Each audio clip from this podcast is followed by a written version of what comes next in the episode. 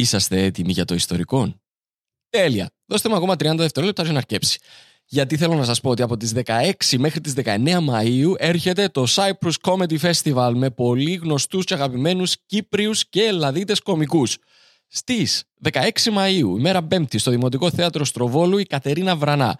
Από δεκαεφτά Μαΐου μέχρι δεκαεννέα Μαΐου στο Θέατρο Νύψωνα στη Λεμεσόν. Και το Σάββατο, δεκαοκτώ Μαΐου, είναι Black Lemon Day. Γιατί είναι Black Lemon Day? Γιατί ξεκινούμε στις πέντε με ιστορικό recording live, Κωνσταντίνος Ψηλίδης, Παύλος Παυλίδης. Συνεχίζουμε στις εφτά με Άστανα Pan Live, πάρα πάρα πάρα πολλά κακά pans, όπως ήδη σας συνηθίσαμε. Συνεχίζει στις εννέα Κωνσταντίνος Ψηλίδης, Παύλος Παυλίδης, Τέλειος Ανατολίτης και στις έντεκα έχει πάρτι. Εισιτήρια στο double-u double-u double-u τελεία motion comedy τελεία com. Μπείτε, πιάστε τα εισιτήρια σας και θα τα πούμε εκεί. Και τώρα αρχίζει το ιστορικό.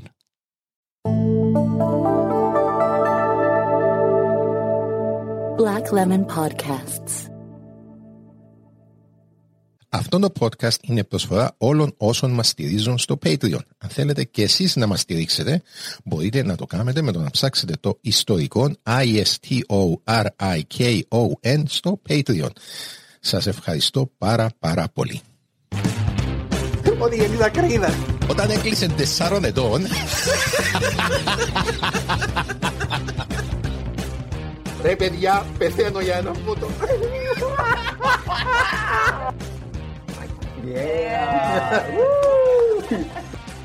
Στείλτε ποταμιά ρε φίλε. Στείλτε ποταμιά ρε φίλε. Έφτα τελειώσει εκπομπιά και γελάς κανένα. Δεν μπορώ, δεν μπορώ. Ικανή. Είσαστε έτοιμοι για το ιστορικό? Μάνι, μάνι, κάκο. Κάκο προαίρετη. Ρε, είπες του φίλους σου ότι είναι κάκο προαιρέτος, να μάθεις, ρε. Ε, εγώ φταίω, εγώ φταίω που σε επιθυμώ και σκέφτομαι. Που σου μιλώ πάντα με τον καλύτερο μου τρόπο, ρε μαλακισμένο. Όμως το τσάκ να μένεις στον κάση σήμερα. Άλλα ζώα. Λοιπόν, άρχισε να πάνε και αμπύρ. Τελικά, θέλετε και καλά νέα. Πότε ήταν να μας πεις εμάς να πάμε? Α, στον φίλο σου. Α, οκ. Είναι τα σημασία, πάλι νιώθω καλά που είμαι invited. Και δεν πήγαινε καν στον κόπο να μου πει, ε φίλε που ξέρω ότι καμνείς διατροφή, αλλά... Ήσουν να σου πω, αλλά... Ναι ρε. Ξέρω ότι καμνείς διατροφή. Ε, ξεκινήσουμε ξανά να μπουλάρεις. Πέ μου. Με μάχεσαι. Ε, κυρίες και κύριοι, καλά. Είδες μου πήγα δυναμικά. Ούτε και μου επε... Ούτε και μου επε... Ούτε και που με περίμενες. Να θέλει πολύ να editing το επεισόδιο. Λοιπόν, ε, κυρίες και κύριοι, χαίρετε. Εγώ είμαι ο Κωνσταντίνος ο Ψηλίδης. Εγώ είμαι ο Παύλος ο Παυλίδης. Όχι, να ξεντζω. Λοιπόν, και μαζί και... μας είναι ο Σπύρος, mm. αλλά αυτόν είναι, είναι το ιστορικό. Κυρίες και κύριοι, κάθε επεισόδιο εγώ κάθομαι και μελετώ εις βάθος μιαν ιστορία. Και εγώ με έναν καλεσμένο πλέον καθούμαστε να ακούμε. Καλά, αλλαγή την κεντρική. Άγκυρο χειροκρότημα. Ετεροχρονισμένος. Χαλαρά το άγκυρο χειροκρότημα από τον παραγωγό μας, τον κύριο Φυλακτού. Φύγε που την κοσόλα.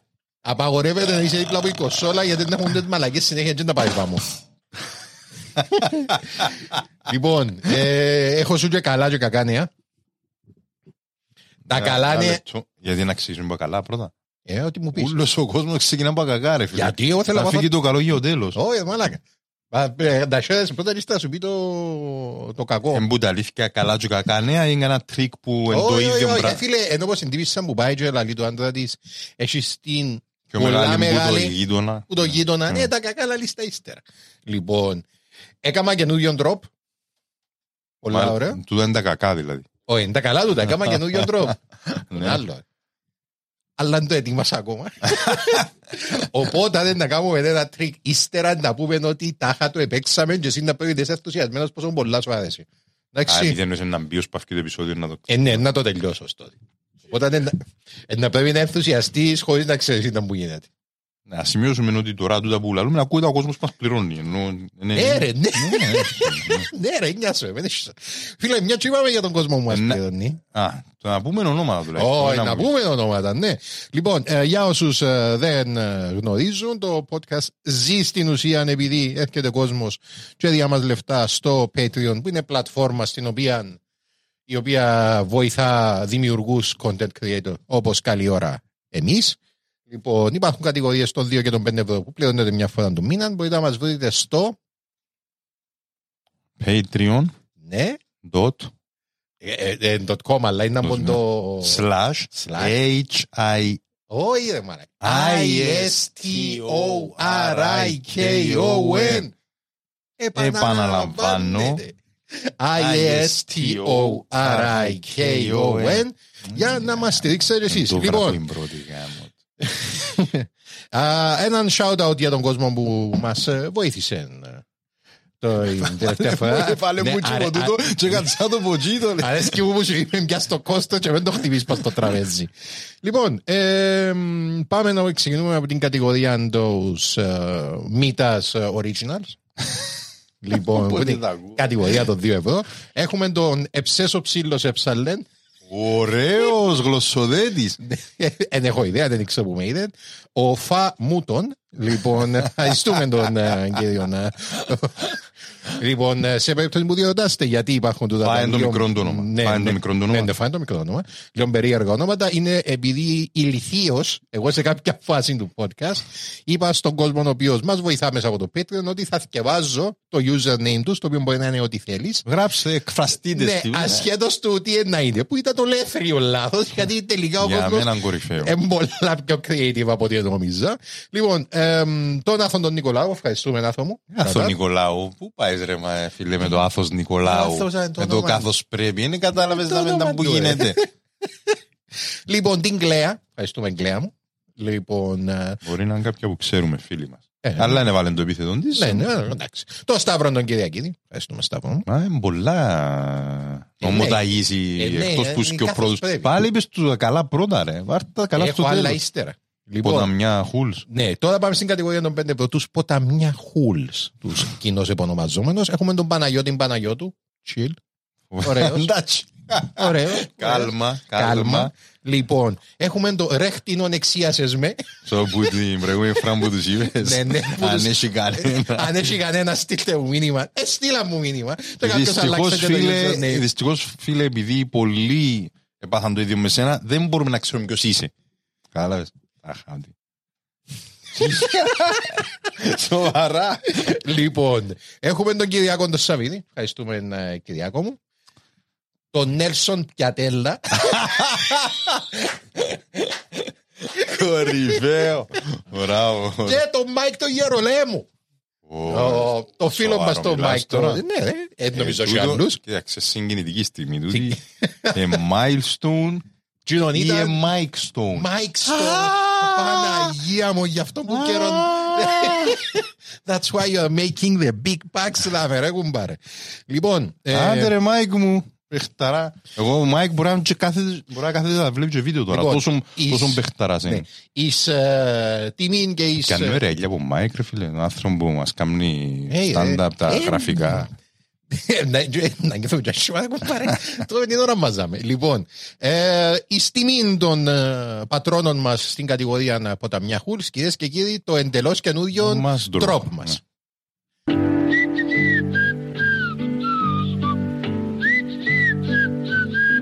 Θέλω με τον πλέον ξεκάθαρον και κατηγορηματικών τρόπο να δεσμευτώ και δεσμεύομαι. Ωραία έκρινες της μελαγγής.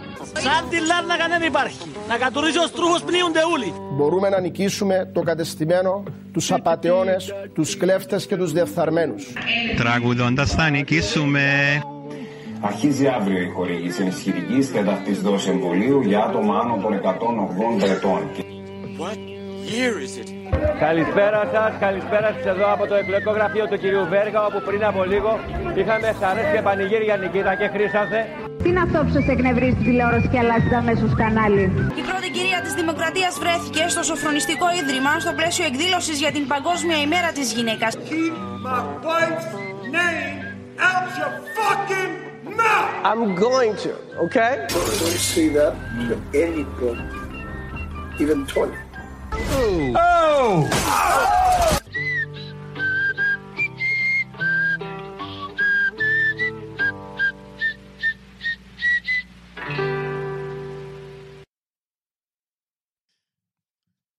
Λοιπόν. Μαλάκα. Πολλά καλό. Πολλά καλό. Είδες το τελειούδι, τελειούδι. Και αμέ που είχε μια βάση που έκανες ήταν πολλά μελετημένη. Ναι, ναι, ναι, ναι. εκατό ευρώ στοίχημαν ότι είναι αυτό το επεισόδιο χωρίς ποτέ τρόπο. Ρε, ρε, ρε. Oh, ye of little faith, ρε. Ω, εσείς οι όλοι λιγόπιστοι.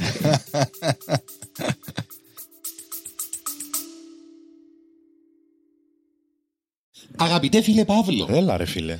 Έλα, τι γίνεται? Καλά, μια χαρά. Φίλε, ξέρεις ότι το σημερινό μας επεισόδιο μας το προσφέρει η Λέων.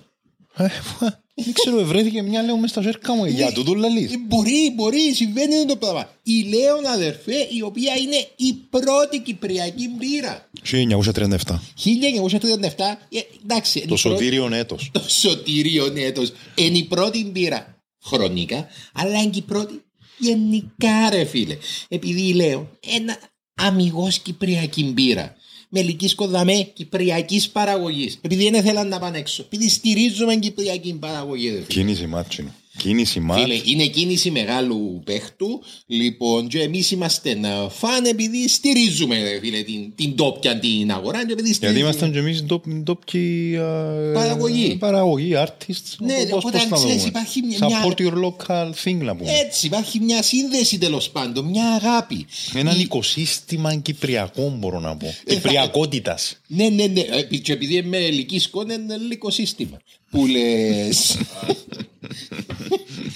Εντάξει, και βεβαίως ε, να... Ναι, χρωστάς μας κάτι. Ναι, εννοείται ότι αγαπούμε, πίνουμε Λέων, αρέσκει μας. Αλλά αρέσκει μας και για έναν επιπρόσθετο λόγο φυσικά. Είναι επειδή όταν πίνεις Λέων αδερφέ, όταν σηκώνεσαι το πρωί, πάντα, πάντα... Δεν είσαι καυλωμένος. Τα μαλλιά σου είναι τέλεια. Φίλε, όπως και να κοιμηθείς, ξυπνάς με το καλύτερο hair day ever. Πολλά καλή διαφήμιση που μέναν και που σέναν το δω. Μπράβο ρε φίλε. Είναι το super power που θέλαμε, που γυρεύκαμε. Ε, το σκεφτήκατε το. Αλλά μοιάζα, πίνουμε Λέων, επειδή άμα πίνεις Λέων αδερφέ, πίνεις Κύπρο. Και στηρίζεις Λέων, στηρίζεις το podcast μας και στηρίζεις Κύπρο. Ευχαριστούμε.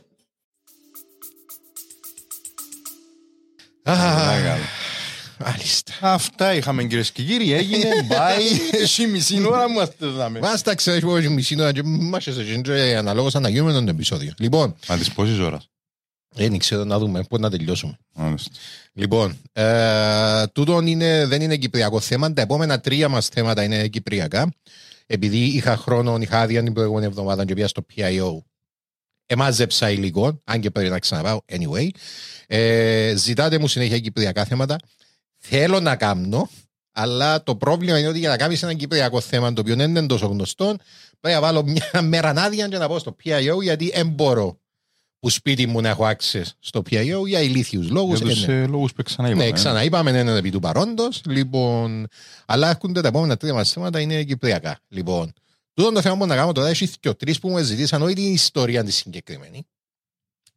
Αλλά ζητήσαμε να ασχοληθώ με τον το πράγμα και λέω, οκ, okay, να έβρω έναν άγκολα, ας πούμε, για να το, για να το δώσω τέλος πάντων, να το do justice το, το θέμα, ας πούμε.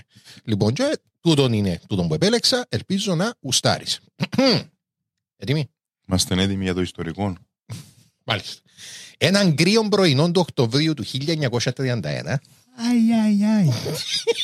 χίλια εννιακόσια τριάντα ένα. Μάλιστα. Ο Charles Lucky Luciano. Γιγνώσκεται τον κύριο Charles Lucky Luciano, μάλιστα. Είπαμε, είμαστε άσχημοι στο σινεμά, αλλά κάποιες ταινίες καξτερικές ήταν.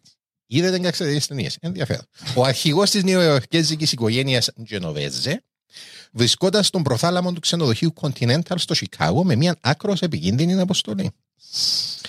Να πείσει τους αρχηγούς όλων των οικογενειών της μαφίας στην πόλη, στο Σικάγο, ότι ήθελαν ο καιρός να εγκαταλείψουν τις παραδόσεις τους και να αλλάξουν δομή, να αλλάξουν oh. οργάνωση.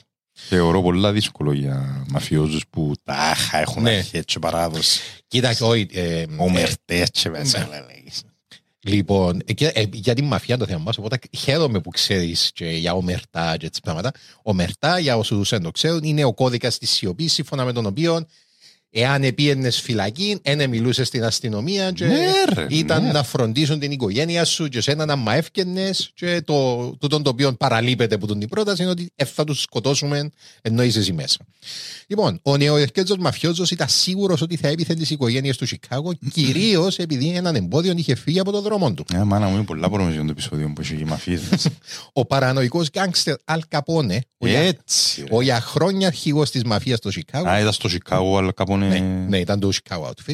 Βρισκόταν στα τελευταία του. Περίμενε καταδίκη για φοροδιαφυγή και ήταν σίγουρο ότι θα επέθανε στη φυλακή. Συντότισε τον τη φάση, έχει προχωρημένη σύφυλη. Είναι... Μάλα ζαβράγκα, ναι, αλφαβήτα. Ό,τι θέλεις.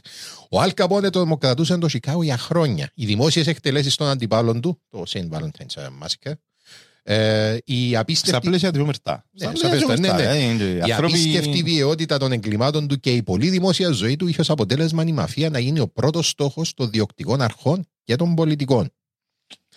Ο Καπόνε ήταν αντιπροσωπευτικό δείγμα της παλιάς γενιάς των μαφιόζων. Βίαιοι, άξεστοι, καταδικασμένοι να μείνουν μόνο στους λερωμένους δρόμους των μεγαλοπόλεων για να εκβιάζουν επιχειρηματίες για μικροποσά. Ο Λουτσιάνο... Ναι, αλλά δεν ήταν έτσι, μόνο ο Αλ Καπόνε στο τέλος. Δεν παρέμεινε. Όχι, δεν παρέμεινε έτσι, αλλά ευκήγεν, για μένα που ευκήγεν, όχι επειδή ήταν στρατηγικός, κινήτουν με στρατηγική, ας πούμε, ή επειδή είχε τάκτ. Ήταν για μένα επειδή είμαι ο πρώτος... Ήταν κάφρος. Ναι, ήταν κάφρος και είσαι εναντίον μου να σε καθαρίσω, εγκλιτώνεις. Δεν έκαναν politics. Ναι, ναι. Ο Λουτσιάνο δεν ήταν ικανοποιημένος με αυτή τη ζωή. Πίστευε ότι εάν οι οικογένειες συνεργάζονταν μεταξύ τους αντί να ανταγωνίζονται, okay, εάν εθέσπιζαν κανονισμούς τους οποίους θα ακολουθούσαν όλοι τουλάχιστον επίσημα, και αν έβγαζαν τα λεφτά του, τα ρούχα του δρόμου και φορούσαν κουστούμια, οι μαφιόζοι θα μπορούσαν να βγάλουν πολύ περισσότερα λεφτά. Η συνάντηση ήταν επιτυχία. Βλέποντας το πόσα χρήματα έρεαν στα ταμεία των οικογενειών της Νέας Υόρκης, όπου ο Λουτσιάνο είχε ήδη εφαρμόσει τις μεταρρυθμίσεις του. Εφάρμοσε το μοντέλο του, θωρούν το υπελίσου, λέει όπα. Ε, πνίγαμε στα τζαμέ που εσκοτώνουν. Παίζει μάπανο παρέαζα. Φίλε, τζαμέ που εσκοτώνονταν οι Εβραίοι με τους Ιταλούς μαφιόζους μες στους δρόμους. Λέει, γιατί εσύ συνεργαζόμαστε όλοι μαζί να πνίγουμε μες τα ριάλια. Λοιπόν... Οραματιστής ο Λάκη Λουτσιάνο, να το πούμε του. Ε, οραματιστής. Ναι, κοίταξε, οραματιστής. Ψυχοπαθής δολοφόνος, μεν, αλλά οραματιστής. Λοιπόν, ε, κάθε οικογένεια πλέον θα είχε ξεκάθαρη δομή, με αρχηγόν, υπαρχηγόν, ο Άντερμπος, λοιπόν, και καπετάνιους, κάπο, εντάξει. Κάπον Μπέι. Ναι, Κάπον Μπέι, Κάπον Μάρις. Αν πάει στο Κάπον Μπέι, εντάξει, έχει έναν τύπο με φεντόρα από το σακάκι και λαλί σου. Φίλε μου, είναι γεντικός σου. Να σου πω, εγκρίμα να πάθετε. Σωστό, έτσι.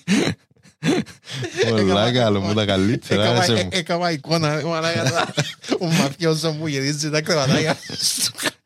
Και να είναι ένας ποτζίνους, τους μαυρισμένους, τέλεια, τους μητσιούς του Δήμου, τους σωτηρκάδες. Εμπήκαμε στο Δήμο, εννοείται, πια όλες τις θέσεις. Από το New Jersey, δεν μάλλα, κάποιο λόγο, στην Κύπρο. Λοιπόν, α, fuck. Okay.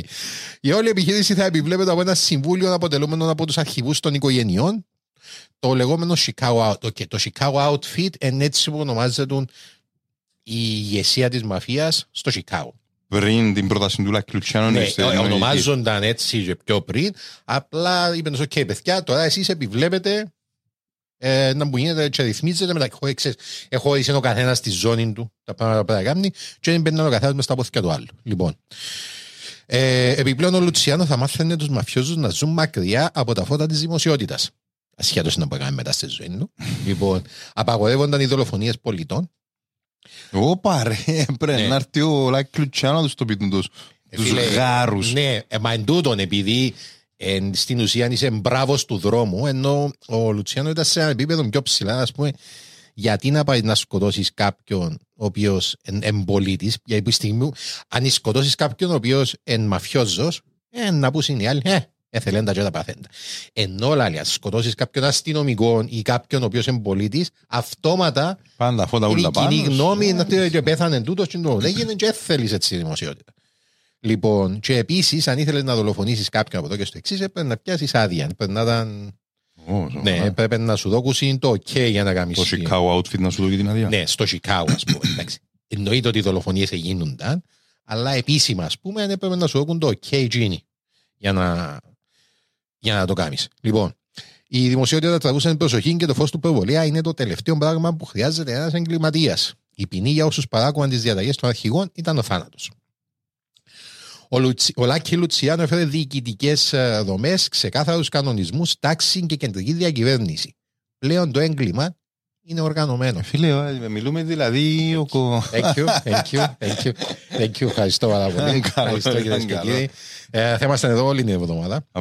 Εγώ απλά ήθελα να πω ότι μιλούμε δηλαδή για τον, τον κλεισθένη του Σικάγου, να πούμε. Στην ουσία, ναι. Για ο Λικούργο. Ε, να σου πω, ο Μαρακαντώνας. Ενώ ο Περικλής και ο Λάκι Λουτσιάνο. Για να δυσυντάνω, μάλλον σήμερα. Έκατσε το κάμον το θέμα γιατί ήταν πιο εύκολο που το προηγούμενο που κάναμε με τη σι άι έι.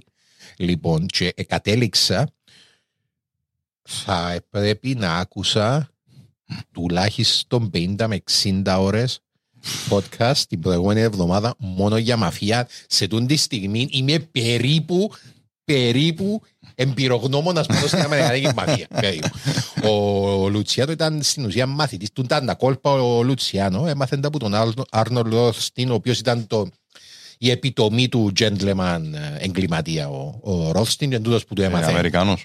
Ναι, εντός που του έμαθεν τα κατατόπια. Λοιπόν, ε, οι μεταρρυθμίσεις Λουτσιανό πιάνουν αμέσως τόπο. Αφού σταμάτησαν να αλληλοσκοτώνονται για μικροαφορμές, οι οικογένειες του Σικάγου ήταν ελεύθερες να αφοσιωθούν στο να κάνουν εκείνο που κάναν καλύτερα. Να βγάζουν λεφτά. Τζόγος σε καζίνα, στοιχήματα, εμπόριο ναρκωτικών, εκβιασμοί, πορνεία, προστασία. Καμία επιχείρηση δεν μπορούσε να λειτουργήσει χωρίς την έμμεση άδεια της μαφίας και τα ετήσια κέρδη της αμερικάνικης μαφίας αυτήν την περίοδο υπολογίζονται στα δισεκατομμύρια. Το όλτε. Ο Μέιρ Λάνσκι, που ήταν και γιος της κλίκας του Λάκι Λουτσιάνο, έβλεπε τηλεόραση μια ημέρα και τηλεόραση λέει για το annual profit της General Motors. Και μιλούσε ένας πρώην εκφωνητής και σε κάποια φάση όταν άκουσε πόσα λεφτά έφκαλε την General Motors, έκαναν, α, είμαστε πιο μεγάλοι από την General Motors. Λοιπόν, η Σικελιανή Κόζα Νόστρα, δική μας υπόθεση δηλαδή, πέρασε στο σκοτάδι και έγινε πιο ισχυρή από ποτέ. Και είναι σε αυτήν την περίοδο που εμφανίστηκε ο Τόνι Σπιλότρο. Σπιλότρο. Γνωρίζετε τον κύριο Τόνι Σπιλότρο? Ε, να τον μάθεις πολλά καλά. Στο Σικάγο τώρα. Ο Άντονι Σπιλότρο γεννήθηκε στις δεκαεννέα Μαΐου, κοντά για τα γενέθλια του, χίλια εννιακόσια τριάντα οκτώ σε μια φτωχό γειτονιά του Σικάγο. Γιος πολυμελούς οικογένειας Ιταλών μεταναστών, ο τέταρτος από συνολικά έξι αδέρφια, ο Τόνι μεγάλωσε στους δύσκολους δρόμους της πόλης, η οποία ήταν διαβόητη για την εγκληματικότητα της. Ο Τόνι ήταν μικροκαμωμένος. Αχ. Ε, αλλαγία. Ε, ε, ναι. ε, εξηγεί πολλά πράγματα, ίσως. ίσως. Ε, κοίταξε, ίσως. Okay, ήταν μικροκαμωμένος μεν, αλλά apparently είχε έναν πράγμα να όπως το μαδράκι, ένα βιβλίο που εθιάβασε εσύ, σε περιπέζω ολόκληρο κεφάλαιο να αφιερωμένο στην βίλα του. Εθιάβαζα, έδειε μου. Ήταν ανάγκη του. Δεν μας σκότωσε με ποιον να κάνεις. Ήταν ανάγκη του το πράγμα, ας πούμε. Και λάλε, ας πούμε, τις ιστορίες που γίνεται με γενέτριος, εν κυριολεκτικά έναν κεφάλαιο να αφιερωμένο. Λοιπόν, ε, στην, στο πιο ψηλό του, που έφτασε στο πικ του, στο Zenith, ήταν έναν πενήντα επτά. Ναι. Στο πιο ψηλό του, παντετζένο. Φίλε... Το ύψος του, ναι, δηλαδή. Ναι, ναι, ναι. Ε, ό, επειδή ξεκινώ το όνομα Μιτσίζε. Αλλά ό,τι του έλειπε σε μέγεθος το αναπλήρωνε σε επιμονή, βιαιότητα και κυρίως σαδισμό. Ε, σε καμία περίπτωση δεν ήθελες να κάνεις καυκά με τον Τόνι Σπιλότρο. Λοιπόν, γράφει ο ε, συγγραφέας και σεναριογράφος Nick Pileggi στο βιβλίο του Love and Honor in Las Vegas.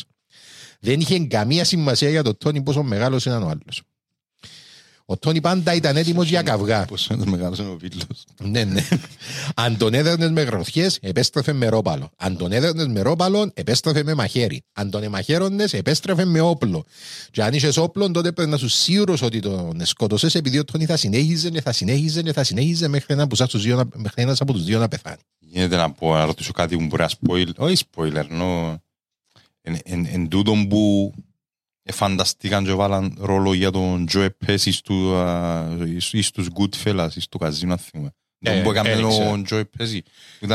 Ναι, καταλαβαίνει, ξέρω, να δούμε. Λοιπόν, όταν ήταν δώδεκα χρονών, ο Τόνι γνώρισε τον άνθρωπο που θα γινόταν ένας από τους καλύτερους του φίλους και συνεργάτες, τον Frank Cullotta.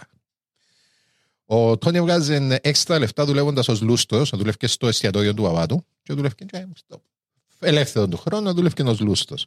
Και όταν μια μέρα είδε άλλο λούστρο να δουλεύει στον δρόμο που δούλευε Τζίνος, επειδή στα μούτρα του είπαν ότι αν τον ξαναδεί και αμέσως θα τους σπάσει από θυκιά του. δώδεκα χρόνια. ε, ο Φράγκη του είπε ότι ε, να επιστρέψει την επόμενη μέρα και επέστρεψε την επόμενη μέρα και ο Τόνι δεν ήταν πουθενά και όταν έψαξε να τον βρει, εντάξει, δηλαδή ποιος εντός που θέλει να με απειλήσει, ο Τόνι είπε ότι ο παπάς σου εσένα εφίλος με τον παπά μου, επομένως είμαστε και εμείς φίλοι. Περίμενε ένα λεπτό ρε φίλε. Ο Σπιλότρο ήταν λούστρος. Είδε έναν άλλο μητσί να κάνει τον λούστρο και πέντου να σου πω από θυκιά σου. Την επομένη μέρα... Ο άλλος ήρθε και ο Τόνι δεν ήρθε. Και διερωτήθηκε ένα άλλος. Ο Τόνι κοκοκόκο δηλαδή. Διερωτήθηκε ένα άλλος γιατί δεν ήρθε και πήγαινε και γύρεψε να μάθει ποιος εμπώνει Ήβρεντον και Ήβρεντον πήγαινε και είπε το ας πούμε να μου έγινε και το άλλος εγύρεψα και ρώτησα για σένα και έμαθα ότι είσαι ο γιος νιου φίλου του Τζίρι μου. Α, του κουλτού. Ναι, ναι. Και γι' αυτό δεν ήρθα να σου σπάσω από θυκιά σου. Α, ήταν του Κουλότα δηλαδή. Ναι, ναι. Γι' αυτό δεν ήρθα να σου σπάσω από θυκιά σου. Λοιπόν, οι δύο μικροί περνούσαν τον ελεύθερο τους χρόνος σε έναν κοντινό μπάρκο, συνήθως παρέα με τον μεγάλον αδελφό του Τόνι, τον Βικ, ο οποίος ντυνόταν πάντα στην τρίχα και είχε πάντα πάνω του ένα ρολό με λεφτά. Υπήρχαν φήμες ότι δούλευε για τις οικογένειες, αλλά βεβαίως κανένας δεν τολμούσε να ρωτήσει. Από τη βιογραφία του Φράνκι Κουλότα. Σε μια φτωχή γειτονιά μεταναστών, ο Βίκε ξεχώριζε αμέσως. Ο Τόνι τον λάτρευε, λάτρευε την προσοχή και λάτρευε τον σεβασμό που του έδειχναν όλοι και την άνεση του. Ο Βίκε ήταν η μεγαλύτερη επιρροή που είχε ο Τόνι για να ακολουθήσει την καριέρα του μαφιόζου. Καριέρα. Καριέρα. Ο Τόνι δεν είχε κανένα ενδιαφέρον για το σχολείο, αλλά ένα περιστατικό που έγινε έδειχνε ξεκάθαρα. Δεν το περίμενα. Έδειχνε ξεκάθαρα για το που κατευθυνόταν. Σε ηλικία δεκατεσσάρων χρονών, ο Τόνι μαζί με τον Φρανκ πήγαινε σε ένα δημόσιο σχολείο, το οποίο είχε μεγάλων αριθμών από Αφροαμερικάνους. Λοιπόν. Και μια συμμορία, τέλος πάντων, μια ημέρα πήγαινε να δέρει τον Σπιλότρο. Έκαμε καυκά μαζί του και την επόμενη μέρα ήρθε με τον αδερφό του τον Βικ, με το αυτοκίνητο τους. Σπάσαν την πύλη του σχολείου, επαρκάρα δίπλα από την καφετέρια, δεκατεσσάρων χρονών τώρα.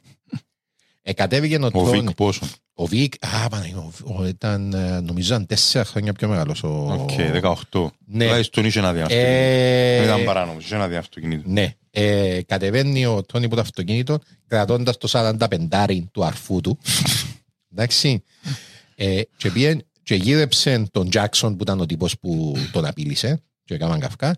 Ήβρεν τον, έπιασαν τον μόνο για κάνευ καλέντο στην αυλή oh. και άρχισε και έδερνε τον με το, με το όπλο και έδερνε τον τόσο πολλά που εζάβωσε την κάντη. Ήρε. Λοιπόν, αυτή ήταν και η τελευταία μέρα του Τόνις Σπιλότρο στο σχολείο. Όσον και να είναι, άμα το κέρατο. Ο Τόνι πέρασε τα επόμενα χρόνια κλέβοντας σπίτια, αυτοκίνητα και απειλώντας καταστηματάρχες για προστασία. Σε καμία περίπτωση όμως δεν ήταν χαμένος. Είχε ξεκάθαρους στόχους. Πάλι ο, ο, ο Φράνκι Κουλότα. Φράνκι, κάποτε θα γίνω ένας από αυτούς. Κάποτε θα γίνω αφεντικό και θα σε πάρω μαζί μου. Ο Τόνι έδειξε την βιαιότητα του όταν... Την πρώτη φορά που έδειξε πόσο βίαιος μπορούσε να γίνει ήταν όταν... Διότι και στο σχολείο λέει με τράμα, είσαι ανήλικο... Ε, φίλε, εντάξει, είναι τα νεύρα, είναι η εφηβεία, είναι ορμόνες, είναι ξέρεις. Λοιπόν... Επειδή σπίτι ενός δικηγόρου που νόμιζε ότι τον έκλεψε. Ορμόνες και εφηβεία, αλλά... Ναι. Άλλοι φκάλουν σπυράκια, άλλοι σπάζουν κόσμο που το ξύλο, έτσι, αντίπας το κάπον μπέι και βαζεύουν λεφτά από τον κόσμο, έτσι. Λοιπόν, είπε ένα δικηγόρο ο οποίος νόμιζε ότι τον έκλεψε, ενόμιζε και ασίωτος, ενόμιζε ότι τον υπερχρέωσε για μια δουλειά. και πιάσαν τον που το σπίτι του, επίδεν το σ' άλλο σπίτι και έδερνε τον και βασάνιζαν τον για ώρες, ώρες. Όσο που παραδεχτεί ότι είναι έκλεψε. Όχι, όχι, όχι. Έτσι τα παραδεχτεί. Ήταν τιμωρία γιατί ετόλμησες εσύ να έρθεις και να κάνεις έτσι πράγμα και στο τέλος λαλή παρακαλούσαν τον να τον σκοτώσει και αλάφηκε τον να φύγει. Λοιπόν, ούτε τζάμε να κάνει τζόμπου του λαλίου άλλου. Απλά είναι πλέον της αντιλογίας, ρε φίλε. Η βιαιότητα του Τόνι τράβηξε την προσοχή του Ματ Σαμ Ντεστέφανο. Ξεκινούμε από τα βασικά. Άμα το όνομά σου είναι Ματ Σαμ και είσαι μαφιός, δεν είναι καλά νέα για κανένα. Λοιπόν,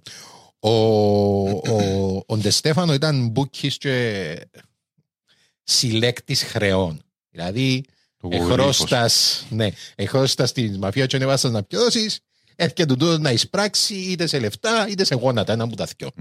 Λοιπόν, ε, ήταν επίσης, ε, δεν ήταν ψυχολογικά καλά, ήταν ψυχολογικά συσταθής, ήταν υπέρμετρα σαδιστής, εξαιρετικά βίαιος, λοιπόν, και επίσης, ε, κατά ακρίβεια ήταν τόσο βίαιος που δεν τον έκαναν made man, λοιπόν. Ο made man είναι ορολογία που χρησιμοποιούσα στη μαφία για κάποιον ο οποίος μπαίνει μέσα στην οικογένεια. Και έτσι είναι η διαδικασία να μπεις μέσα στην οικογένεια. Τι που επαντρευτεί καμιά που είναι κόρη της οικογένειας. Όχι, όχι. Για να γίνεις made man, δεν είναι απλά να παντρευτείς. Πρέπει να είσαι άνθρωπος δικός τους, πρέπει να έχεις σικελιανή καταγωγή. Ah, okay. Λοιπόν, επίσης πρέπει να είναι γεμάτα τα βιβλία τους, που για μένα έφτιανε η φράση open the books. Αν είναι γεμάτα τα βιβλία τους που made men, πρέπει να καθαρά να πεθάνει κάποιος για να μπεις. Mm. Και ο τρόπος για να μπεις ήταν ότι εδιούσαν σου διαταγές να πάεις να σκοτώσεις κάποιον και αν τον σκότωνες, ας σου λέει, okay, τώρα είσαι άνθρωπος δικός μας. Και το made man σημαίνει απλά άνθρωπος δικός μας. Ναι, αλλά άμα είσαι made man, ας πούμε, άμα είσαι πουτζίνος ο οποίος σε εκείνο το σημείο. Αλλά να περάσεις κάποιες ευθύνες, ρε φίλε. Φίλε, δεν είναι ευθύνες, ενώ ότι δεν μπορεί κανένας να σου ντζήσει. Κανένας δεν μπορεί να σου πει τίποτε, μπορεί να κάνεις ό,τι σκατά θέλεις και κανένας δεν δικαιούται να σε σκοτώσει εκτός αν πιάσει άδεια από τους μαστόρους. Chicago... Ναι, λοιπόν, και ήταν πολλά δύσκολο να σπονεί. Αν και ο Ντεστέφανο δεν μπορούσε να μπει λόγω καταγωγής, δεν τον έκαναν επειδή ήταν τόσο μπελός. Τόσο μπελός ήταν. Λοιπόν, ε, επίσης, φημολογείται ότι ήταν σατανιστής. Μάλιστα. Ε, φίλε, ούλα ζουλαλά σατανιστή. Ναι, ρε, όχι, ρε, όχι. Ποθιάν τραπίδε. Λοιπόν, ο Ντεστέφανο ελάτρεψε το χαρακτήρα του φίλου μας του Τόνι Σπιλότρο και πήρε τον υπό την... Ήταν το πουλέν του. Ναι, ήταν το πουλέν του. Πήρε τον τέλος πάντων. Τον Τόνι Σπιλότρο. Ναι, υπό την φτερούγα του για να του δείξει τα κατατόπια. Και οι δυο τους για χρόνια ήταν ο φόβος και ο τρόπος του Σικάγου. Εν ήθελες να βρεθείς μπροστά σου ή ο Ντεστέφανο ή ο Σπιλότρο. Εάν έβρισκες κανέναν ποτήν τους και μπροστά σου, έξερε, οκ. Εν τελειώνουμε που δάμε. Λοιπόν, μέχρι τα είκοσι ένα του συνελήφθη τουλάχιστον είκοσι φορές. Ο Σπιλότρο. Ναι, για διάφορα μικροεγκλήματα και ήταν επίσης ύποπτος σε φόνον, αλλά τίποτα δεν είχε αποδειχτεί. Αλλά είναι ασφαλές να υποθέσουμε ότι σε κάποια φάση να σκότωσε κόσμο. Λοιπόν. Ως τα είκοσι του, γιατί μετά φαντάζομαι... Σκότωσε αρκετούς μετά. Λοιπόν, ήταν τούν την περίοδο που ο Τόνι εγνώρισε τον Φράνκι Ρόζενθαλ. Ο Φράνκι Λεφτή Ρόζενθαλ ήταν Εβραίος, συγγνώμη, εβραϊκής καταγωγής του Σικάγο, ο οποίος ήταν όχι ταλαντούχος, ήταν ιδιοφυΐα στο handicap. Okay. Πάει να παίξει στοίχημα τώρα και θεωρείς ότι η Real αφήνει ένα point κάτι, ας πούμε, τόσο αφήνει ισοπαλία. Και συνεχίζουμε με τα ποδοσφαιρικά references. Εγώ, επειδή είναι ποδοσφαιρικό το θέμα. Ναι. Λοιπόν, τούτα τα νούμερα, το πόσο είναι το, το στοίχημα, νομίζω ευκαινούν που... Ίσου μαθηματικά. Μαθηματικούς υπολογισμούς. Πιθανότητες κλπ. Στην περίοδο ένιξε έτσι ευχέρεια. Και αν, αν υπήρχε σίγουρα θα είχαν την ευχέρεια οι μπούκιες του δρόμου που δουλεύκαν στο Σικάγο. Ο, ο Λεφτή ήταν ιδιοφυΐα στον ασουδιά ε, odds, εντάξει, τα οποία φαίνονταν σου καλά, αλλά, στην, αλλά σχεδόν πάντα έχανες. Ήταν, ήταν handicapper, έτσι ονομαζούν από τους καλύτερους handicapper που ζήσαν ποτέ. Οπότε έφκαλε πάρα πολλά λεφτά για τη μαφία. Ήταν πολλά χρήσιμος okay. σε εκείνους ο Λεφτή. Ο Σπιλότρο έξερε τον, αλλά δεν ήταν φίλοι, επειδή Κάπ, ε, επειδή ε, κάποιοι λένε ότι ήταν παιδικοί φίλοι και ότι... Όχι, να τα ξεκαθαρίσουμε. Ναι, ναι, δεν ήταν παιδικοί φίλοι, απλά έξερε. Βέβαια, το λέμε αλήθικες είναι τα μας τα εμποδάμε. Λοιπόν, το χίλια εννιακόσια εξήντα δύο, δύο κλέφτες... Όπα, πήγαμε, να, μάλιστα. Ο Μπίλι Μακκάρθι και ο Τζίμι Μιράγκλια εστήσαν καρτέρι και σκοτώσαν τους αδερφούς Σκάλβο, οι οποίοι ήταν επίσης διαρρήκτες. Εντάξει, ήταν αντίπαλοι διαρρήκτες, αλλά ε, ήταν επίσης άνθρωποι της μαφίας. Ήταν δικτυωμένοι, ναι. Λοιπόν. Την δολοφονία τους δεν την ε, δεν έδωκαν το OK. Το, το outfit είναι έδωκεν. Το outfit, το Chicago Outfit. Ναι, είναι έδωκεν το OK για την δολοφονία. Και οπότε, και πρέπει να αντιληφθείς, είναι το σπάει το πράγμα. Που τη στιγμή που, κάν, που σου λαλώ εγώ ότι αν θέλεις να κάνεις οτιδήποτε πράγμα ρωτάς εμένα και πάρεις και κάνεις το anyway, αμέσως σε τιμωρήσω, φαίνομαι αδύνατος. Ναι, αφανώ αδύνατος, κοινός που πίσω μου και καθτερά μου φάει τη θέση να, σε φάει... να κάνει κίνηση του. Άλυση. Οπότε από τη στιγμή που παραβήκαν τις, τους, κανονι... τους κανονισμούς της μαφίας, έπρεπε να τους καθαρίσουμε. Λοιπόν, και ευκήκαν έξω και είπαν ότι οκ. Okay, Τούτη, ε, συγγνώμη, Εξε, είπα συνότι οι άνθρωποι που σκοτώσαν τους Κάλβο πρέπει να πεθάνουν. Δεν ξέραν ποιοι ήταν. Μάλιστα. Λοιπόν, ο Ντιστέφανο έπιασε τον Τόνι Σπιλότρο και είπε ότι τούτη είναι, είναι η ευκαιρία σου για να δείξεις πρόσωπο, για να, για να γίνεις mate man. Εύρεπκη εμπόνη. Πρέπει να χτίσεις συμβίλα λίγο. Έχεις λίγο κενών τσαμέ κενών. Είναι κάμε στράτολα λίγο τσαμέ.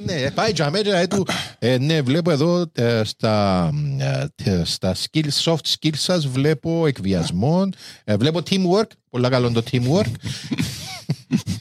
Λοιπόν, ο Τόνι αδότησε δεξιά αριστερά και έμαθε που το Φράνκι, το φίλον του, ότι τούτοι οι δυο προσεγγίσαν τον πιο παλιά. Το Φράνκι. Ναι, και είπαν του βοήθα μας. Ένας που γίνει το είπε του βοήθα μας να σκοτώσουμε τους Σκάλβο. Ναι, ναι. Οπότε ε, επειδή είπαν τον Τζίμι Μακκάρθι, είπαν το Φράνκι ότι ήρθε τον Τζίμι Μακκάρθι και είπαν μου πάμε να σκοτώσουμε πριν τόσους μήνες. Επειδή είπαν τον Τόνι Σπιλότρο, Τζίμι Μακκάρθι, και επειδή τον στο υπόγειο ενός σπιτιού και ευασανίζαν τον για ώρες για να ομολογήσει ποιος ήταν μαζί του όταν σκοτώσαν τους Σκάλβο. Αλλά ο Μπίλι δεν μιλούσε όσον και να τον ευασάνιζαν. Μπίλι ο Ξαντζίμι. Ο Μπίλι Μακκάρθι είναι ο Ιρλανδός, ο Τζίμι Μιράγκλια είναι ο άλλος. Α, είπες Τζίμι Μακκάρθι. Ναι. Sorry. Sorry. Sorry. Ο Μπίλι Μακκάρθι είναι ο Ιρλανδός, ο Τζίμι Μιράγκλια είναι Ιταλός. Λοιπόν, ε, και ήταν τότε που ο Τόνι άρχισε να δείχνει την πραγματικά σαδιστική του πλευρά. Έβαλε το, κεφα... το κεφάλι του Μπίλι σε μια μέγενη και κάθε φορά που τον ερωτούσε και δεν το απαντούσε εκείνος που ήθελε, έσφυγε την μέγενη. Και σε κάποια φάση έσφιξε την τόσο πολλά που πετάχτηκε το μάτι του άλλο έξω. Σε εκείνη τη φάση ομολόγησε του ποιος ήταν ο άλλος και σκότωσε. Είναι κατάλαβες που πάει το πράγμα, έπρεπε να φτάσουμε δαμέ. Είμαι και εγώ, φίλε, ελπίζω για το δικό σου το καλό να με πιάει ποτέ κανένας να με βασανίσει γιατί θέλει να μάθει πράγματα για σένα. Εσύ που το πες. Φίλε, όμως να γεμάς το μούλα, όμως να γεμάς, όμως να γεμάς. Ουι, ουι, ουι, ουι, ουι, ουι, είμαι του. Κάνε σε πόδα χτυλούι. Αϊ, ουι, ουι, ουι. Σπουδάζεις πάνω κοινωνικός ασφαλίσιο και ούλα, ούλα, ούλα. Είμαι μου τσίσετε. Άρα, πετάσσετε ο μάτι του πυρίλα. Όχι πετάσσετε ο μάτι του πυρίλα. Και παραδέχεται τζαμί και μετά ένα... Μετά καθαρίσαν το. Λοιπόν, και πήγαινε ο Σπιλότρο, ήβρεν και τον Τζίμι Μιράγκλια, τον άλλον, και καθάρισαν τον Τζινίνο σε μια σειρά δολοφονίες οι οποίες έμειναν στην ιστορία ενός The εμ εν εμ Murders. Λοιπόν... The Mengenem. Ναι, The Mengenem. Λοιπόν... Και επίσης, μετά που έγινε... Τούτον ήταν τούτον που τον έκαμε. Άρα έκαμε το show του για μένα. Ναι, έκαμε το show του και εντυπωσιαστήκε τόσο πολλά το outfit που αρκετούσε δικός μας άνθρωπος. Και σαν πάνω τους βασικά. Και αμέ ακολούθησε μια σειρά που δολοφονίες. Το outfit να πούμε ότι δεν ήταν ισότιμη μεταξύ τους. Αλλά στην ουσία αρχηγός ήταν ο Joy The Doves Αιούπα. Εντάξει, ο λόγος που το τευκάλα δεν τάψε, εντάξει, τα περιστέρια είναι επειδή έπιασε το μια φορά η αστυνομία και είχε διακόσια πενήντα περιστέρια πεγμένα μες στο καπό.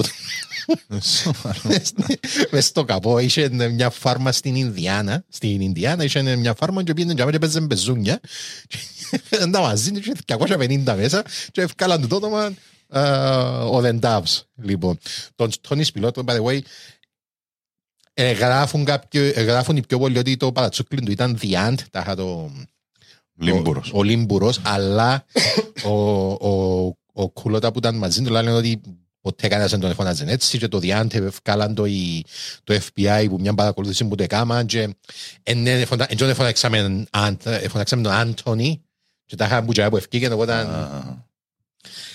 κατά ακρίβεια ήταν ο Τόνι, ήταν αρκετό για να τον ξέρεις. Λοιπόν, Ε, ακολούθησε μια σειρά από δολοφονίες με τις προσταγές της οικογένειας. Μια εκ των οποίων. Όχι της οικογένειας. Των οικογένειών. Ναι, του outfit. outfit. Λοιπόν, μια εκ των οποίων ήταν του Λίο Φόρμαν, τον οποίο σκότωσε μαζί με τον Ντιστέφανο, πάλι με πολλά βασανίστικων τρόπο. Μιλούμε ότι ευκάλαν του νύσια, εμπίαν του. Όταν τους λες παγωθράστες, παγωκόφτες, το ice pick. Παγοκόφτη. Ναι, παγοκόφτη εμπίαν του στα, στα γεννητικά όργανα. Ήταν, ήταν να μένει πέσεις μέσα στα σέρκα τους, φίλοι. Λοιπόν, τη δεκαετία του χίλια... Αλλά εμπήκαν ναι, αρχές, ναι, τη ναι, μαφία ναι. Ρε φίλοι, αρχές, κανόνες, ομερτά... Ναι, ναι, ναι. Λοιπόν, τη δεκαετία του χίλια εννιακόσια εξήντα ένα σημαντικό κομμάτι των εσόδων της αμερικάνικης μαφίας προερχόταν από τον τζόγο στα καζίνο της Κούβας. Okay. Ο επικεφαλής της μαφίας στο Μαϊάμι, ο Σάντο Τραφικάντε, γνωστός και ως Οσιοπυλός Ντόν, okay, επένδυσε εκα... ε, δεν κατάλαβα πενήντα ώρες να μην κάνω φλέξ τη γνώση μου, συγγνώμη δηλαδή. Επένδυσε εκατομμύρια από τα λεφτά της μαφίας σε καζίνο στην Κούβα, αλλά αποδείχτηκαν εξαιρετικά κακή ιδέα. Ε, αν και η μαφία είχε το ελεύθερο να κάνει ό,τι θέλει υπό το καθεστώς Μπατίστα, όταν αυτός ανατράβηκε από τον Φιτέλ Κάστρο, αλλάξαν τα πράγματα. Ο Κάστρο έκλεισε όλα τα καζίνο της μαφίας, σημείωσε σημαντικά τη δραστηριότητα των μαφιόζων και ε, που την άλλη καταλαβαίνοντας ότι αν μας σηκώνει να είμαστε δάμε στην Κούβα, αλλά άμα έχουν ήδη γλυκανθεί και είδαν πόσα λεφτά μπορεί να βγάλουμε στα καζίνο, αποφασίσαν να αφήσουν τις γαλάζιες θάλασσες και τις άσπρες αμμουδιές της Κούβας και να κατευθυνθούν στην έρημο και στις αμμουδιές του Λας Βέγκας. Έτσι είσαι ρε φίλε, κίνηση μεγάλου παίκτου. Το οποίο, το οποίο Λας Βέγκας τότε ήταν αναπτυσσόμενη πόλη, δηλαδή εν ήταν, ε, στην ουσία δημιουργήθηκε πάλι από τον Μπάξι Σίγκελ που είναι και εκείνος μαφιόζος. Α, γνωστός τους. Ναι, εκείνος ο οποίος ξεκίνησε να μην έφτασε να δει το όραμα του να... Να, να πραγματοποιείται. Λοιπόν, αλλά τσαμέ που ξεκίνησε να, να γιγαντώνεται το Las Vegas. Το Las Vegas είναι γνωστός και ως ο παιχνιδότοπος της Αμερικής και η μαφία έκοβε εισιτήρια. Χρησιμοποιώντας τα λεφτά που πήραν από το Ταμείο Συντάξεων της Συντεχνίας, το Teamsters, συντεχνία, ναι, συντεχνία του τη γνωστή στην Αμερική. Αν δεις το The Irishman με τον...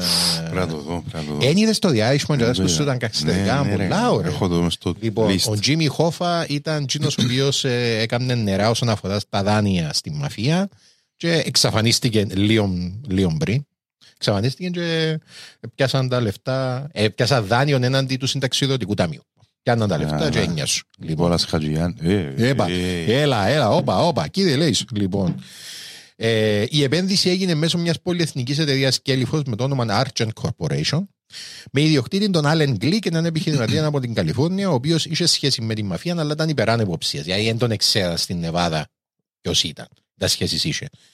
Λοιπόν, ε, στην Νεβάδα ανοίξα σε ένα αριθμό μου ξενοδοχείο, που, που καζίνο, αλλά υπήρχε ένα πρόβλημα. Ε, χρειάζονταν κάποιον τζαμέ για να ελέγχει αν που γίνεται. Έναν επί του εδάφους, φίλε. Γιατί δεν μπορείς που το Σικάγο, στο Las Vegas. Τόνι, Τόνι. Περίμενε, περίμενε. Λοιπόν, έτσι το χίλια εννιακόσια εξήντα τέσσερα στραφήκαν προς τον Frank Lefty Rosenthal. Το handicap. Ναι, το handicap και το ανέθεσαν τη λειτουργία των τεσσάρων μεγαλύτερων καζίνων. Του Fremont, Hacienda, Marina και το υπερπολιτελές Stardust. Που ήταν το... Mm. Το καζίνο, το κόσμημα του, του στόλου τέλος πάντων. Ο Λεύτη αμέσως αύξησε κατακόρυφα την κερδοφορία των καζίνων. Ε, ασχολούνταν ακόμα και με την παραμικρή λεπτομέρεια και τίποτε δεν ήταν τόσο ασήμαντον ώστε να μην, να μην τυχάνει προσωπικής διαχείρισης από τον Λέφτη. Ακόμα. Ακόμα θέλω παραδείγματα. Ναι, ναι. Και τα muffins. Μάλιστα, δηλαδή. Μιαν ημέρα ο Λέφτη έτρωε muffin. Okay. Τούτον είναι από το. Α, εντάξει, το όνομα του βιβλίου να το πω στο τέλος. Τούτον είναι από τη βιογραφία του Frank Cullotta. Sorry, συγγνώμη. Τούτον είναι από το Battle for Las Vegas του Ντένις uh, Γκρίφιν. Λοιπόν, μια μέρα έτρωε ο Λέφτη πρόγευμα, έτρωε ένα blueberry muffin. Και έτρωε και κάποιος δίπλα του, επίσης ένα blueberry muffin, και παρατήρησε ότι το δικό του έχει πολλά πιο λίγα blueberries από ό,τι του άλλου. Και πήγε στην κουζίνα και απέτησε ότι από εδώ και, και στο εξής. Σπάσαν τα πόθηκια του. Βάλε τους μέσα κατσαρόλ. Δεν ήταν βίαιος τους. Ήταν ο μάνατζερ τους. Λοιπόν, απέτησε μου τον Μάιραν ότι από εδώ και στο εξής θα βάλετε δέκα ακριβώς blueberries μέσα σε κάθε muffin και θα κάνουν έλεγχο. Και όντως περιοδικά επαράγγελε muffins οι οποίοι δεν τσέπιανε για να ελέγχει αν όντως έβαλαν όντως απλά για λόγους πειθαρχίας ή ξέρω. Όχι, έτσι δεν γίνεται να έχει το ένα πολλά και το άλλο λία. Θα έχει δέκα ακριβώς. Κόψε το λαιμό σας με το κόλλον της πότης σας. Λοιπόν, ο Λέφτη επίσης είχε την φαϊνή ιδέα να ανοίξει μπουκίκα μέσα στα καζίνο. Να κάνει spot betting μέσα στο καζίνο. Λοιπόν, δημιουργώντας ακόμα μια σημαντική πηγή εσόδων για τη μαφία, ενώ ήταν ο πρώτος που επέτρεψε σε γυναίκες να γίνουν dealers σε τραπέζια του blackjack, το οποίο τούτον είχε αποτέλεσμα να αυξηθούν, να διπλασιαστούν τα έσοδα από τον blackjack μέσα σε ένα χρόνο. Έσοδα, μίλα. Καταλάβεις τα ηλίθια ότι ασένικη. Ο νους τους, ας πούμε, πας στην κοβελούα και τα διάλια βάση. Λοιπόν, ο Λέφτη δεν άφηνε τίποτα στην τύχη, ακόμα και το βάρος των, κορ... το βάρος των κοριτσιών που χορεύασταν παλέτα. Κάθε μήνα οι χορεύτριες ήταν υποχρεωμένες να ζυγίζονται προσωπικά που τον uh, Λέφτη και αν ε, ήταν σε... Ζυγίζονται προσωπικά, όχι, όχι. Έχει πολλές ερμηνείες. Όχι, όχι, όχι, όχι, δεν καταλάβες. Εζύγιζαν τους όλους ναι, και άντρες και γενέκες. Λέω χορεύτριες γιατί πιο πολλές χορεύτριες αλλά και άντρες. Εάν ήσουν σε απόσταση μεγαλύτερη των δύο κιλών που την τελευταία φορά που ζυγίστηκες απολύεσουν την ώρα. Φίλε, έτσι ανθρώπους θέλουμε για να πάμε μπροστά. Έτσι ανθρώπους. Ακριβώς έτσι θέλουμε. Λοιπόν, παρά το γεγονός ότι ο Γκλικ ήταν επίσημα ο ιδιοκτήτης των καζίνων, ο Άλεν Γκλικ, το πραγματικό αφεντικό ήταν ο Λέφτη. Έναν επεισόδιο που διηγείται η πρώην γραμματέας του Λέφτη Κόνι, το επιθέον της Μαστόδια, στο βιβλίο του Γκρίφιν Battle for Las Vegas, είναι ενδεικτικό για το ποιος ήταν το πραγματικό αφεντικό. Ο κύριος Ρόζενταλ με έστειλε για μια δουλειά στο Σαντιέγο και όταν επέστρεψα, ο κύριος Γκλικ με κάλεσε στο γραφείο του και απαιτούσε να μάθει πού πήγα και ποιος μου έδωσε την άδεια να πάω. Όταν του είπα ότι έκανα μια δουλειά για τον κύριο Ρόζενταλ, ο κύριος απάντησε ότι εάν το ξανακάνω θα με απολύσει. Το ίδιο βράδυ είδα τον κύριο Ρόζενταλ στο καζίνο, αλλά δεν το χαιρέτησα όπως έκανα συνήθως. Ύστερα από λίγο με φώναξε στο εστιατόριο που έτρωγε μαζί με άλλους και με ρώτησε αν είχα κάτι.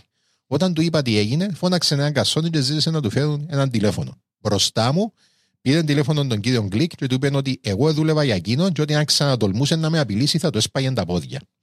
Από εκείνη την ημέρα ο κύριος Γκλικ όχι μόνο δεν μου είπε τίποτα, δεν μου, είπε τίποτα, δεν μου μίλησε ποτέ ξανά. Είναι και fast learner ο, ο...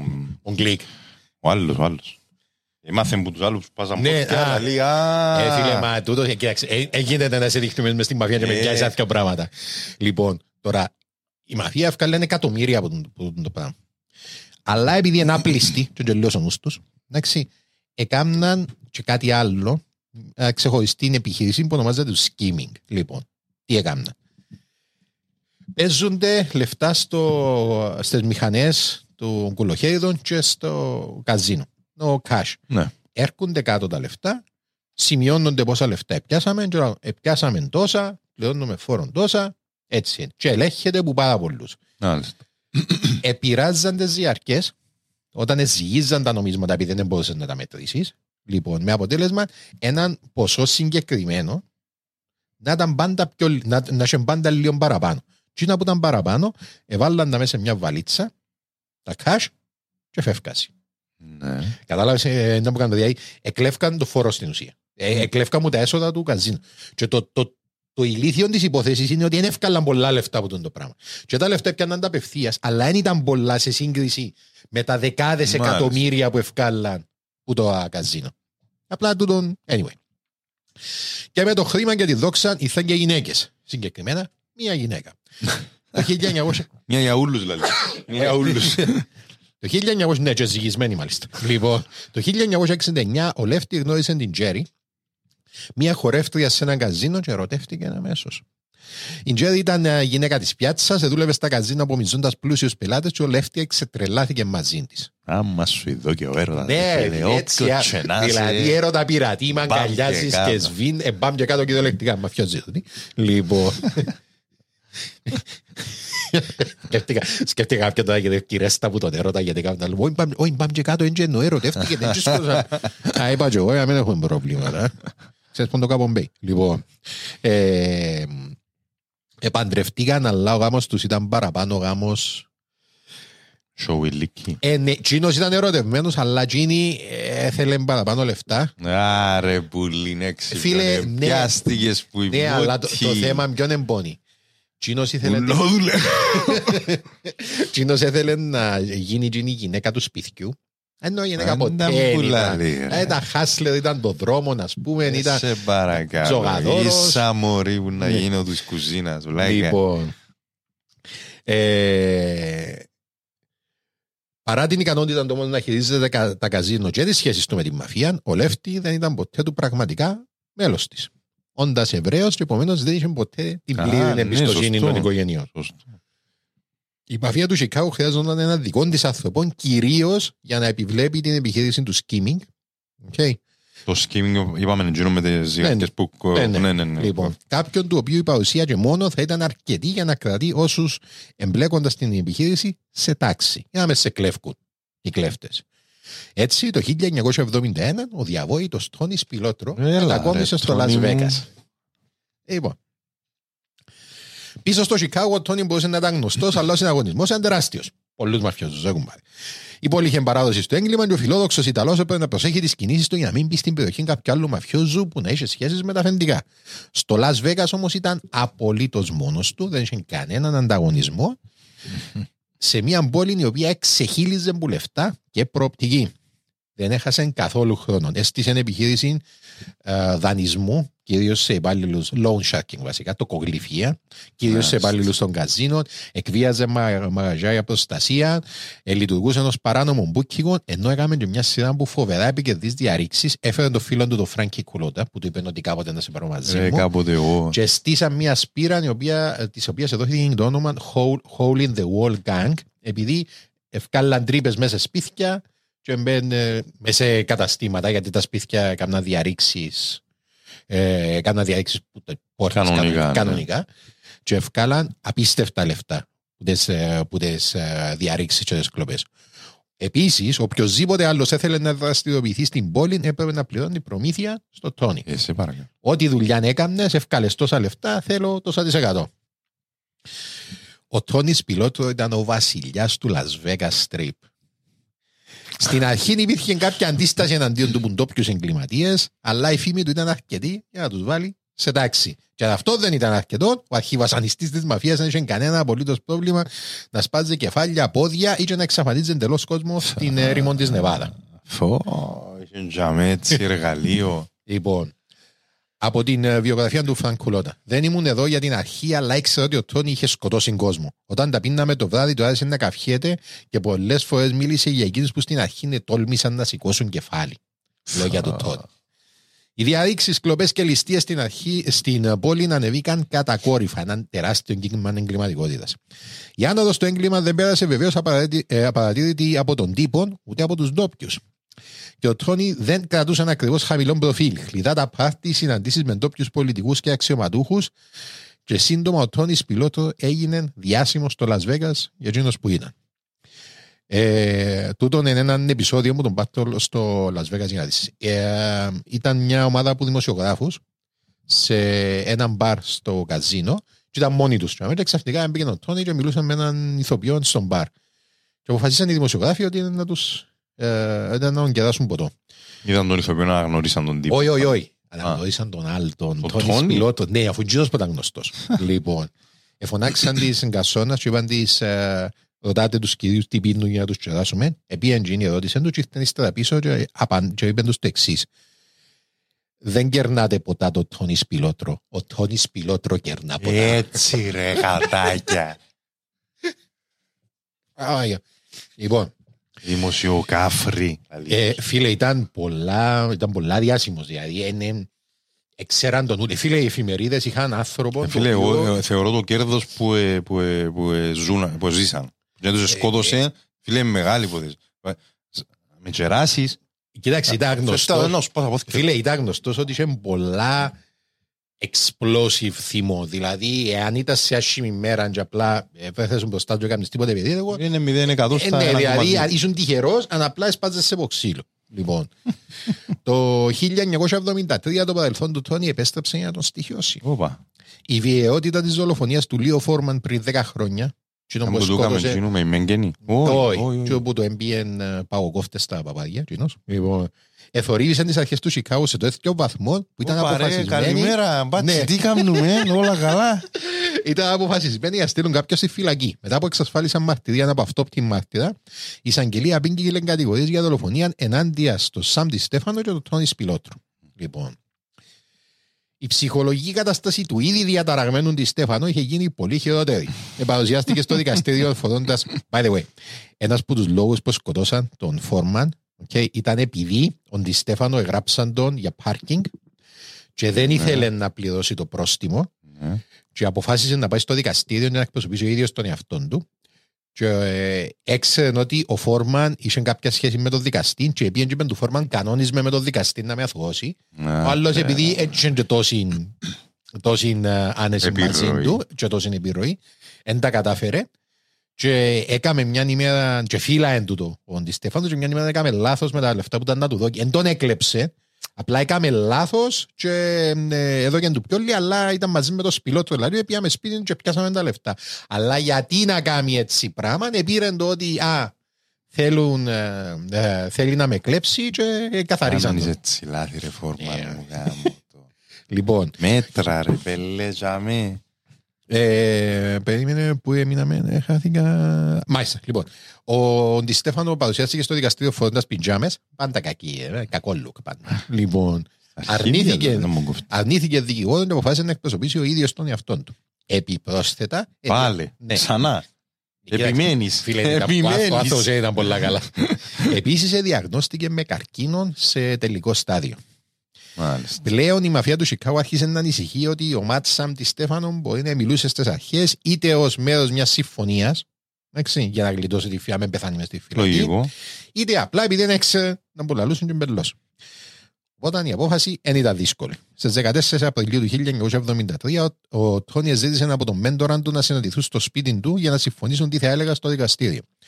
Όταν ο Ντιστέφανο βγήκε έξω για να τον συναντήσει, ο Σπιλότρο έβγαλε μια καραμπίνα που είχε κρυμμένη πίσω από την πλάτη του και πυροβόλησε τον Ντιστέφανο από κοντινή απόσταση δύο φορές. Shotgun που το μισό μέτρο έπαιζε ο άλλος νεκρός. Λοιπόν. Ε, αλλά να επαναλάβω, ομερτά, κανόνες, ναι, ναι, υπάρχουν κανόνες πολιτισμού. Ναι, ναι, ναι. Λοιπόν. Ε, έχοντας διευθυνήσει τη μία εκκρεμότητα, το μοναδικό πράγμα που έμεινε πλέον ήταν η δίκη. Γιατί, okay, ναι, μεν, άλλος πέθανε, αλλά είμαι ακόμα κατηγορούμενος. Ως διαμαγείας... Επέθανε και ο δικηγόρος του. Ενώ, ας πούμε... Ως διαμαγείας, ο εκτελεστής της μαφίας απόκτησε έναν κλόν για τον άλλο θεία τη μέρα που έγινε ο φόνος. Ο Αλ Μπρούνο... Ο Σπιλότρο ήταν κατηγορούμενος για τη δολοφονία του Φόρμαν. Ως διαμαγείας, ο εκτελεστής της μαφίας απόκτησε ακλόνη τον άλοθη για τη μέρα που έγινε ο φόνος. Ποιο είναι. Α, τώρα είναι να μας το πεις. Ναι, ναι. Ο Αλ Μπρούνο, ένας ιδιοκτήτης μαγαζιού που πολλούσε νερίπλα, εκατέθεσε ότι ο Τόνι βρισκόταν στο κατάστημα του την ώρα που έγινε ο φόνος του Φόρμαν. Και κατέθεσε, όχι μόνο Τζίνος, εκατέθεσαν τζούλοι υπαλλήλοι του... του μαχαζού ότι πριν δέκα χρόνια θυμούνται το ξεκάθαρα τη συγκεκριμένη μέρα ότι ήταν τζαμέ. Επίσης, ε, η, η υπεράσπιση του Σπιλότρο παρουσίασε μια απόδειξη για αγορά που είναι το μαχαζί, ε, την οποία ο Σπιλότρο ευλόγησε, κράτησε μετά από δέκα χρόνια. Μα το αμέσως πιο αστείο θα ήταν αν δεν τυπώνταν την ώρα. Δεν μπορεί να αποδείξει, ναι, τώρα κάνουν την ώρα. Ωραία, δέκα χρόνια, όχι τώρα, μην είσαι μανώδε. Λοιπόν, ο Τόνι αθώθηκε και επέστρεψε αμέσως πίσω στο Las Vegas. Ναι, αθώθηκε. Αφού έννοια, φίλε, αφού πήγαινε ολόκληρο μαχαζί. Ήταν και αμέν, ήταν την μέρα μου. Λοιπόν, Ε, επέστρεψε πίσω στο Las Vegas έτοιμος να συνεχίσει από εκεί που έμεινε. Πιστεύετε ότι ο Τόνις Σπιλότρο ήταν υπεύθυνος για τουλάχιστον είκοσι πέντε φόνους. Ο Φρανκ Κουλότα λέει ότι είκοσι πέντε too much, πιο κοντά στους είκοσι λαλί. Αζήφα, ας πούμε, α, όχι, εντάξει, είκοσι πλάσματα σκότωσε, εντάξει. Λοιπόν, το χίλια εννιακόσια εβδομήντα τέσσερα μια τοπική εφημερίδα στο Las Vegas αναφέρει ότι μέσα σε ένα χρόνο σημειωθήκαν περισσότερες δολοφονίες από ό,τι σε ολόκληρη την ιστορία του Las Vegas. Τόσο πολλά ανέβηκε την εγκληματικότητα. Λοιπόν, από αντίπαλους μπούκκις, επίδοξους εγκληματίες που δεν ήξεραν τη θέση τους μέχρι προσωπικότητες της υψηλής κοινωνίας, κανένας δεν κλείτωνε αν έκανε το λάθος να βρεθεί στον δρόμο του Τόνι. Τα εγκλήματα του γινόταν πρωτοσέλιδα και ο Τόνι πλέον ήταν γνωστός σε όλες τις εφημερίδες, με δημοσιογράφους μάλιστα να τους ανατίθεται να καλύπτουν αποκλειστικά τις εξελίξεις γύρω από το τι έκανε ο Τόνι. Ναι. Και πού βρισκόταν η αστυνομία μέσα σε όλων των αχταρμάν, ρωτάς εσύ. Ενδεχομένως. Μαζί με τη μαφία φυσικά. Λοιπόν, η τοπική αστυνομία ήταν σχεδόν εντελώς διεφθαρμένη. Εντάξει. Και όσοι αστυνομικοί δεν έβρισκονταν στην τσέπη τους Σπιλότρο, δεν τολμούσαν να κάνουν οποιαδήποτε έρευνα, γιατί, you know, πόθηκα σπασμένα. Yeah. Λοιπόν, όσον αφορά τώρα το εφ μπι άι, το οποίο εφ μπι άι είναι τούτο που α, είναι η αρμοδιότητα των υποθέσεις που τη στιγμή που κινούνται από πολιτεία σε πολιτεία, γίνεται ομοσπονδιακό yeah, yeah, yeah. το έγκλημα. Ε, το τμήμα του στο Las Vegas ήταν πάρα πολλά μικρό. Ενίσχυαν τα λεφτά να χρηματοδοτήσει μια ευρεία επιχείρηση παρακολούθησης με κοριούς ε, και, και πράκτορες να τους παρακολουθούν, επειδή ήταν μικρό outfit. Ε, και επίσης δεν μπορούσαν να κάνουν οτιδήποτε χωρίς να συνεννοηθούν με την τοπική αστυνομία, η οποία τοπική αστυνομία πήγαινε και λάλλον τους Σπιλότρο να μπορούν να κάνουν. Μάλιστα. Ε, σωστό. Να κάνουν το εφ μπι άι. Λοιπόν, ε, έτσι ο Σπιλότρο αφήνεται να συνεχίσει την κυριαρχία του. Ίσως η διασημότερη δολοφονία που έκαμε να ήταν εκείνη της Ταμάρα Ραντ. Oh. Το χίλια εννιακόσια εβδομήντα πέντε η Ταμάρα Ραντ, μια επιχειρηματίας οικογενειακή φίλη του Allen Glick, του ιδιοκτήτη, του, ανεπίσημου, του τάχα του επίσημου ιδιοκτήτη του, uh, του Argent Corporation που είχε τα Casino. Μπράβο, ναι. Κάτι ισχυρισμών υπεύθυνου.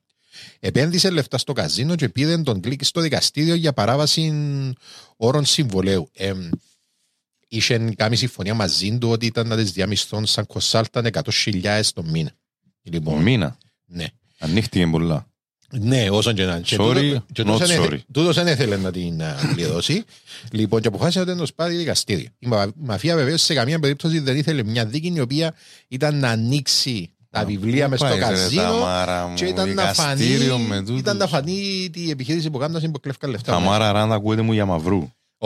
Όχι, Ταμάρα. Λοιπόν, ο Γκλικ προσπάθησε να την πείσει να διευθετήσουν το θέμα εξωδικαστικά. Άκουμε που σου λαλόλαλει ο Γκλικ. Άκουμε τώρα. Μάνα μου, ξέρω έναν που σου λαλώ. Δέχτου. Λίγες μέρες μετά που τσακώθηκε με τον Γκλικ στις εννέα Νοεμβρίου χίλια εννιακόσια εβδομήντα πέντε, η Ταμάρα Ραντ βρέθηκε νεκρή στο σπίτι της, πυροβολημένη στο κεφάλι από όπλο μικρού διαμετρήματος είκοσι δύο χιλιοστών. Είναι πολύ σημαντικό το ότι ήταν είκοσι δύο χιλιοστών, επειδή ήταν το όπλο επιλογής του Τόνις Σπιλότρο. Ε, μετά φάνηκε ότι Τζος την σκότωσε. Αλλά το χειρότερο μπουλά είναι ότι Τζίνος ήξερε ότι ο τύπος ήξερε ότι το κοσιθκιολάρι είναι το όπλο του. Μάλιστα. Οπότε επίτηδες επίε ναι, με το όπλο ναι, ναι. του και σκότωσε το για να τους πει ότι εγώ το έκαμα. Ναι. ναι. Οπότε οι διοκτικές αρχές... Εγώ το έκαμα, κάτσε αποδείξετε το ναι, δηλαδή μέσα ναι. του. Οι διοκτικές αρχές, ο τύπος, όλοι ήξεραν πως είχε σκοτώσει τη Ραντ, αλλά κανένας δεν μπορούσε να αποδείξει τίποτα. Η δολοφονία της Ταμάρα Ραντ όμως ίσως να ήταν η αρχή του τέλους για τη μαφία στο Las Vegas. Ο κόσμος αρχίσει να ξεσηκώνεται και οι τοπικές αρχές πλέον δεν μπορούσαν απλά να τους αγνοούν.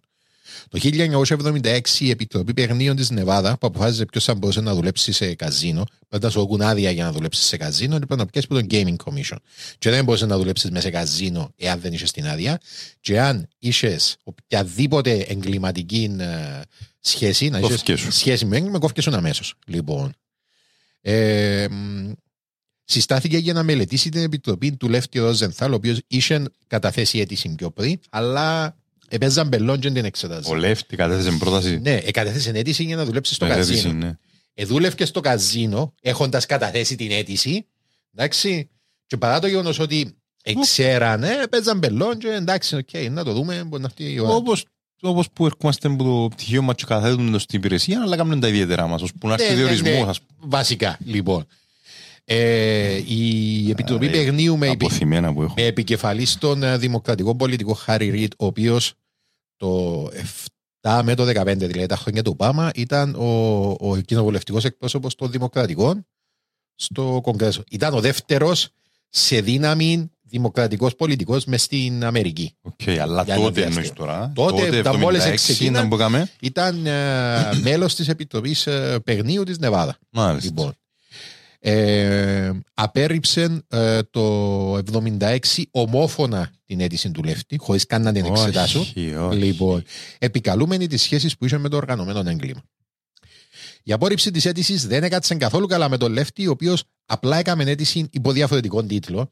Α, θέλω να δουλέψω ως. Είπαν του να κάνει αίτηση ως food and beverage manager, αλλά και ως επικαρίστηκε και είπε ότι εγώ θα κάνω ως entertainment director του Καζίνο, και για να ενισχύσει τη θέση του ξεκίνησε μια εβδομαδιαία εκπομπή με το όνομα The Frank Rosenthal Show. Υπάρχουν clips μες στο YouTube. Σοβαρό, φίλε, είναι απαράδεκτη εκπομπή εντελώς. Αλλά επειδή ο Don Rickles, επειδή ο Ο Τζέι Simpson. What? Δεν είχε πολλούς. Εγώ φίλε, όποιος ήταν μες στο Las Vegas, έρχεται τον έφερε τον πολύ. Frank Sinatra. Ναι, νομίζω ο πρώτος καλεσμένος ήταν ο Frank Sinatra. Λοιπόν. Άλλος και γίνος κάμπος, γίνος με τη μαφία. Ξεκάθαρα σχέση με τη μαφία. Δηλαδή τραγουδάς καλά. Γιατί ο Χίτλερ είναι ζωγράφης, δεν καλά, δεν κατάλαβα δηλαδή. Πέτουστα γάμο, το πέτουστα. Λοιπόν, η εκπομπή, η εκπομπή ήταν αποτυχία, γιατί σύν της άλλης χρησιμοποιούσαν την εκπομπή για να κάνουν επίθεση από τηλεοράσιο στο Gaming Commission. Μπράβο, πήγαινε καλά. Ναι, πήγαινε καλά, πήγε καλά και αυτό. Λοιπόν. Τα πράγματα στο σπίτι όμως δεν ήταν, δεν ήταν και καλύτερα για τον Λεφτή. Η γυναίκα του Ιντζέρι, που ποτέ δεν συμβιβάστηκε με τον ρόλο της μητέρας, ναι, και οικοκυράς, ναι, ε, άρχισε να έχει προβλήματα με ποτόν και ναρκωτικά. Και μία νύχτα μετά από έναν τεράστιο καυγάν, η Ιντζέρι αναζήτησε παρηγορία στην αγκαλιά ενός άλλου άντρα. Δεν να μαντέψεις με ποιον δεν πει. Ε, φίλε, εν τούτον το έργο που έστω, ακριβώς τούτον το έργο, νομίζω ή το Goodfellas ή το Casino εν τούτον το φίλε, πράγμα. Φίλε, θέλεις να μαντέψεις με ποιον δεν πει. Δεύτερη φορά, με τον Τόνι. Μάλιστα, πήγε με τον Τόνι Σπιλότρο. Λοιπόν, oh. Τώρα, ε, sorry, απλά, τέτοιο... απλά, απλά με ενημερώνω από το κοντρόλ ότι πρέπει να αναφέρω για τέταρτη φορά ομερτά, ναι, ναι, τιμή, τιμή μεταξύ των συναδέλφων. Ναι, τούτον ήταν πραγματικό. Αντρική αλληλεγγύη, κάποια πράγματα. Φίλε, όχι, τούτον ήταν πραγματικό πρόβλημα, γιατί ποτέ σου είναι πιένδες με τη γυναίκα του άλλου. Απαγορευόταν. Γιατί απαγορευόταν όμως? Δεν είναι επειδή ήταν ηθική. Είναι επειδή ζούμε στο χίλια εννιακόσια εβδομήντα έξι, διότι οι άνθρωποι εν φωνιάες. Η γυναίκα εκτίμα σου, η ιδιοκτησία σου. Άμα πάει ο άλλος να σου πιάει την ιδιοκτησία σου, το μοναδικό πράγμα που μπορείς να κάνεις εσύ είναι να σκοτώσεις, δεν έχει τίποτε άλλο.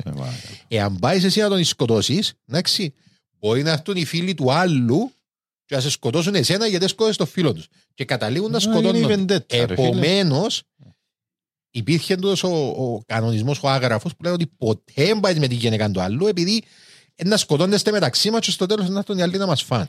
Επομένως, οποιοςδήποτε πήγαινε με η γυναίκα του άλλου, αμέσως ήταν η δουλειά του outfit να τον καθαρίσει. Τσίνος εμπέθα, που η στιγμή που πήγαινε με η γυναίκα του άλλου, είσαι πεθαμένος. Τελείωσες. Λοιπόν, αλλά τόσο λίγο τον έκοφτε, το Τόνι, το Τόνι που ε, έκαμε το και ε, ναι, μεν είχε μετανιώσει, γιατί είπε στο Φράνκι ότι έκαμα, ε, έκαμα μεγάλη βλάκια που πήγαινε μαζί της, αλλά εντάξει, για να πάει. Λοιπόν, Ε, το χίλια εννιακόσια εβδομήντα, α, έχει και έναν πολλών επεισόδιων που πάει η Τζέρι, έρχεται με το αυτοκίνητο της και μπίεται πάνω στο αυτοκίνητο του Λεφτή στο σπίτι του και κατεβαίνει κάτω από το αυτοκίνητο και φωνάζει του «Ωι, έχω άλλον μπροστά την τώρα, σε θέλω εσένα» και πήγα με τον Τόνι. Ο Ρόζενθαλ δεν ήθελε να μάθει το outfit ότι η γυναίκα του πήγε με τον άλλον, επειδή έξεραν ότι εάν το εμαθαίναν πρέπει να τον σκοτώσουν. Εάν τον σκοτώναν τζίνον, ποιος ο λόγος να μην τον σκοτώσουν, να μην με σκοτώσουν και εμένα απλά για να φεύγουν οι μάρτυρες? Εν έθελε να γίνει μεγάλη υπόθεση τούτου. Λοιπόν, anyway, uh, το χίλια εννιακόσια εβδομήντα οκτώ ένας αξιωματικός της αστυνομίας του Las Vegas ονόματι John McCarthy, καμία σχέση με τον άλλον, λοιπόν, ε, εκέρδισε τις εκλογές, εκλογές για σερίφης με ένα μόνο σύνθημα: να καθαρίσει την πόλη μου τα εγκληματικά στοιχεία. Και ο πρώτος του στόχος ήταν ο Τόνις Σπιλότρο. Φίλε, τούτος έκαμε αλλαγές. Με το που εκλέγει ο Μακάθι, μετάθεσε αμέσως όλους τους αστυνομικούς που το τμήμα οργανωμένου εγκλήματος, ούλους. Φίλε, ελά λένε ότι ξέρω. Φίλε, ελά λένε ότι ήξερα ότι δεν ήταν όλοι διεφθαρμένοι, αλλά δεν είχε καμία απολύτως σημασία. Όποιος ήταν για μέ, έφτιαξε τους ούλους. Στη πουτσα μου, λαλή, χωρίς τηλικονή. Ναι. Στη πουτσα μου. Λοιπόν, και έφερε μέσα καινούργιους αστυνομικούς, τους οποίους έδωκαν και προαγωγή, που πάνω από τους παλιούς.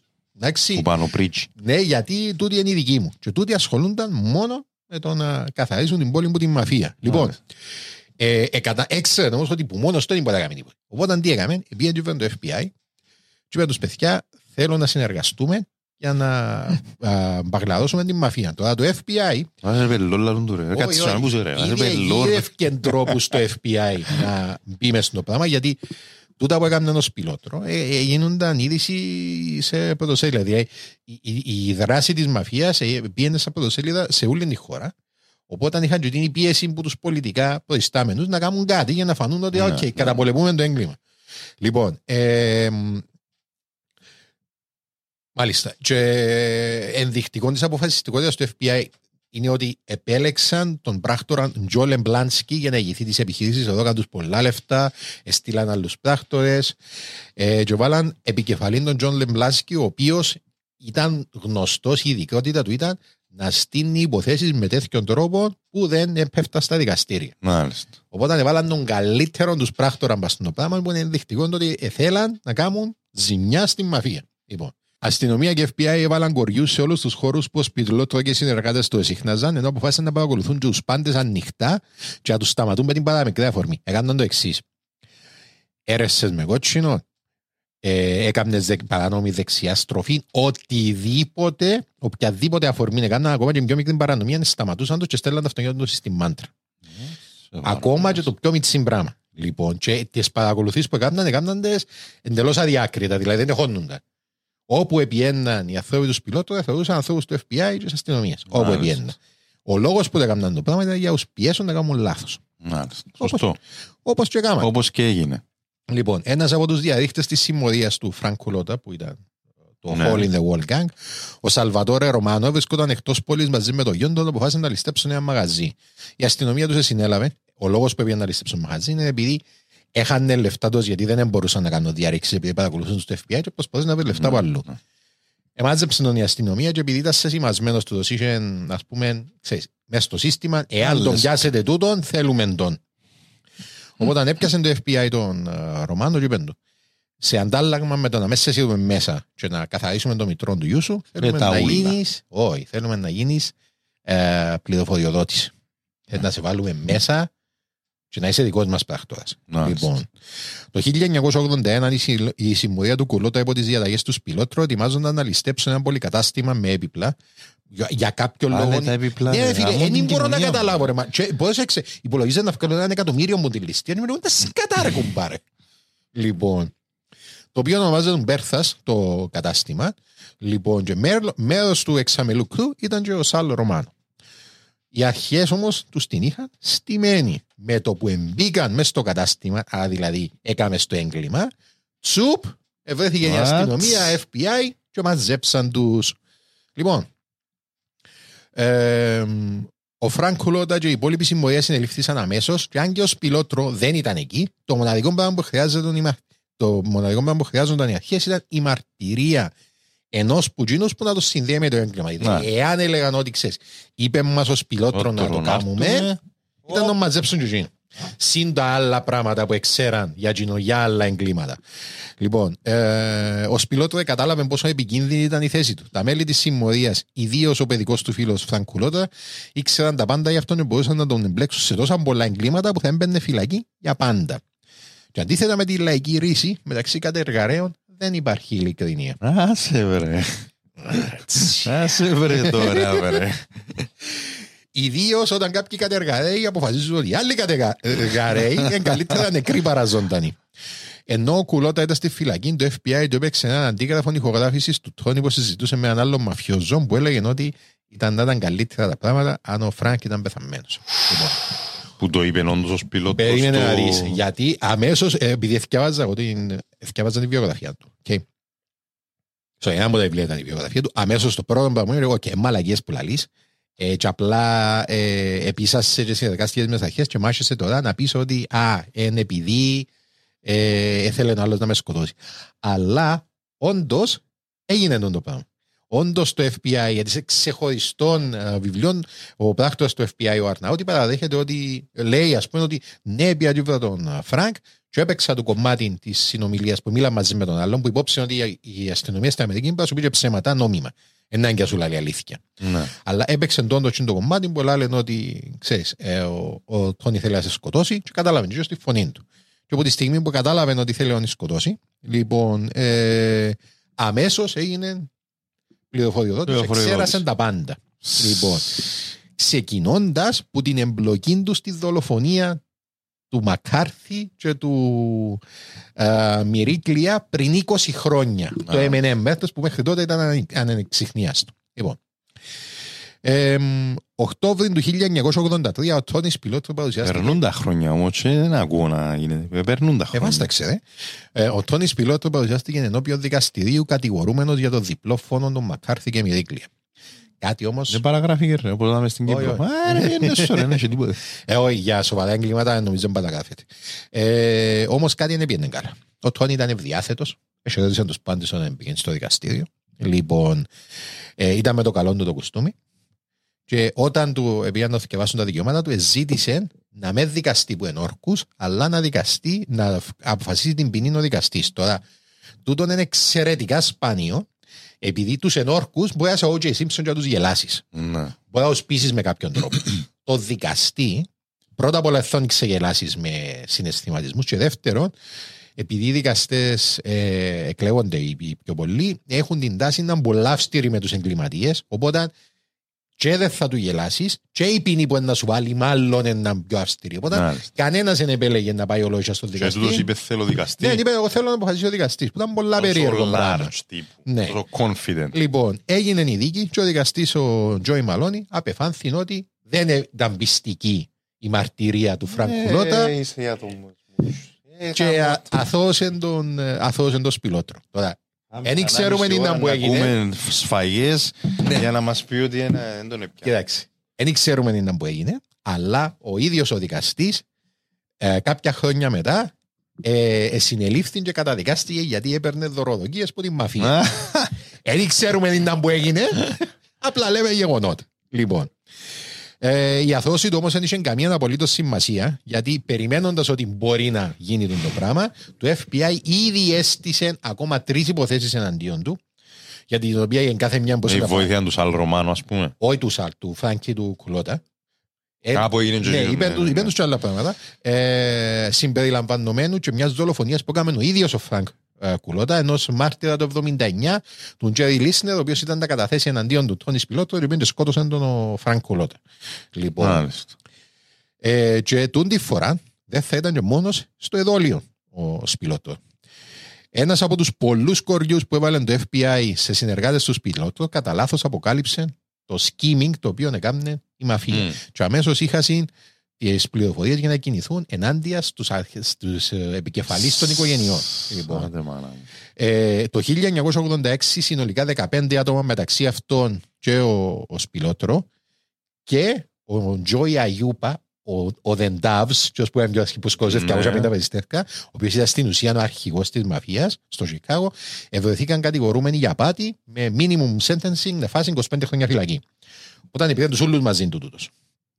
Λοιπόν, η ζημιά που προκάλεσε ο Σπιλότρο ήταν ανεπανόρθωτη. Για τους αρχηγούς της μαφίας στο Σικάγο ήταν καιρός να καθαρίσουν τα του οίκου τους. Τον Ιούνιο του χίλια εννιακόσια ογδόντα έξι ένας αγρότης στην, ε, στην Ινδιάνα επιθεωρούσε το χωράφι του όταν βρήκε ένα σημείο που φαινόταν να είχε σκαφτεί πρόσφατα. Φοβούμενος ότι μπορεί να ήταν λαθροθύρες, επικοινώνησε με έναν ξάδελφο του που ήταν της υπηρεσίας θύρας και του ζήτησε να έρθει να δει τι γίνεται. Όταν επίσης να άρχισε να ξεθάφκει, ανακάλυψαν τα πτώματα δύο αντρών, ο ένας πάνω από τον άλλον, που φορούσαν μόνο τα εσώρουχα τους. Οι δύο άντρες ήταν αγνώριστοι, γεμάτοι μόλοπες, εκδορές και τα πρόσωπα τους είχαν γίνει κυριολεκτικά πολτός. Εξέταση των οδοντικών στοιχείων αποκάλυψε ότι πρόκειται για τον Τόνι Σπιλότρο και τον αδερφό του Μάικολ. Oh. Κανένας δεν ήξερε πώς ευρέθηκαν για μέ, όμως ήταν σίγουρος ότι τους δολοφόνησε η μαφία. Τώρα, δεν έχει καμία σχέση με την ιστορία μας. Δεν επηρεάζει καθόλου την εξέλιξη, αλλά πρέπει να πούμε ότι ο ένας που τους κοιό εφορούσε νάιλον διάφανα εσωρούχα. Δεν ξέρω γιατί. Ξέρω ότι δεν έχει σχέση. Νιώθω ότι πρέπει να το πω, ρε κουμπά. Λοιπόν. Πάνω από είκοσι χρόνια μετά, στο πλαίσιο μιας ξεχωριστής δίκης με. Ήταν τώρα το δύο χιλιάδες έξι δηλαδή. Το δύο χιλιάδες πέντε. Ναι, ναι, δύο χιλιάδες επτά που έγινε τούτο. Σε ξεχωριστής δίκης με κατηγορούμενους μαφιόζους, οι οποίοι ονομαζόταν Family Secrets, εντελώς διαφορετική υπόθεση. Ο κόσμος έμαθε ακριβώς τι συνέβη τη νύχτα του Ιούνιου του χίλια εννιακόσια ογδόντα έξι. Ένα από τα πράγματα τα οποία ευκήκαν που γίνει δίκη ήταν και το πώς επέθανε ο Τόνις Σπιλότρο. Μάλιστα. Λοιπόν, ο Τόνι έμαθε από γνωστούς τους στη μαφία ότι λόγω των πολλών κατασταλιών τα αφεντικά έπαιρναν την απόφαση να σκοτώσουν τον αδερφό του. Για, για παραδειγματισμό. Ε, επειδή λε, ε, λεγόταν μέχρι τότε ότι ο λόγος που ε, επήγαινε ο Τόνις Σπιλότρο με τον αδερφό του στο Σικάγο. Εντάξει, ήταν επειδή ήθελαν να κάνουν τον αδερφό του made man και ήθελαν τον Τζουτζίνον στην τελετή, υποτίθεται, αλλά δεν ήταν έτσι.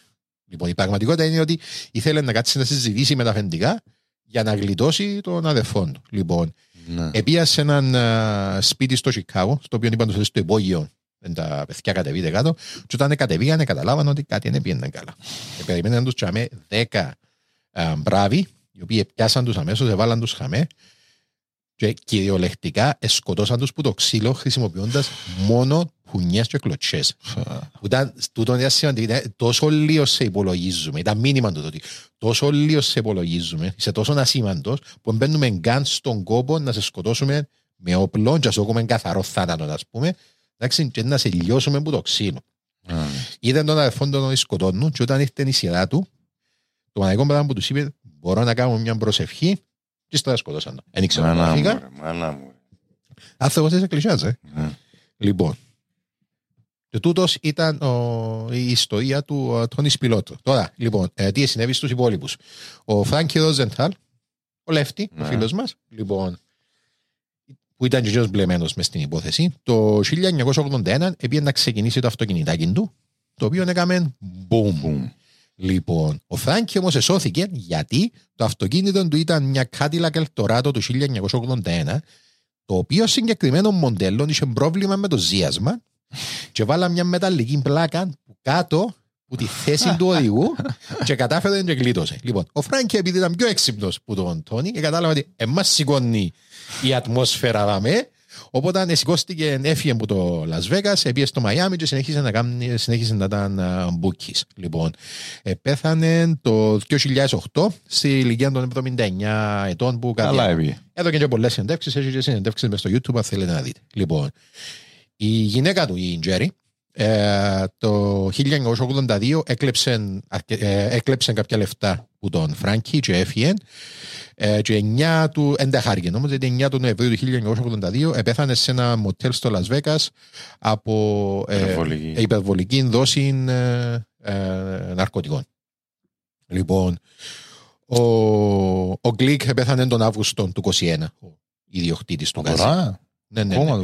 Λοιπόν, ο Τζόι Αγιούπα, ο, ο διευθυντής, ναι, ο αρχηγός της μαφίας, πήγαν τριάντα χρόνια φυλακή.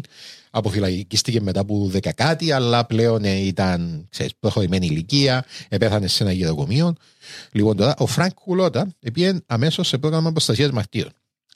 Ύστερα από λίγο καιρό όμως, ε, από ό,τι φαίνεται βαρέθηκε και ευκήγεν που το πρόγραμμα. Αμά πέρασε τέλος πάντων η μπόρα, επήγεν και ε, έφυγε από το πρόγραμμα προστασίας μαρτύρων, αλλά ε, διόταν, και το ένα μου να κάνουμε για βγάλουμε λεφτά, δεν κουμπάρει. Λοιπόν, και ήταν και αμέσως που τον προσέγγισε ο Νίκ Πιleggi, ο οποίος ήταν συγγραφέας και σεναριογράφος του Goodfellas, το οποίο βασίζεται το οποίο βασίζεται στο βιβλίο του Νίκ, το Wise Guy. Σε συνεργασία με τον Φρανκ, ο Νίκ Pileggi έγραψε το πούντο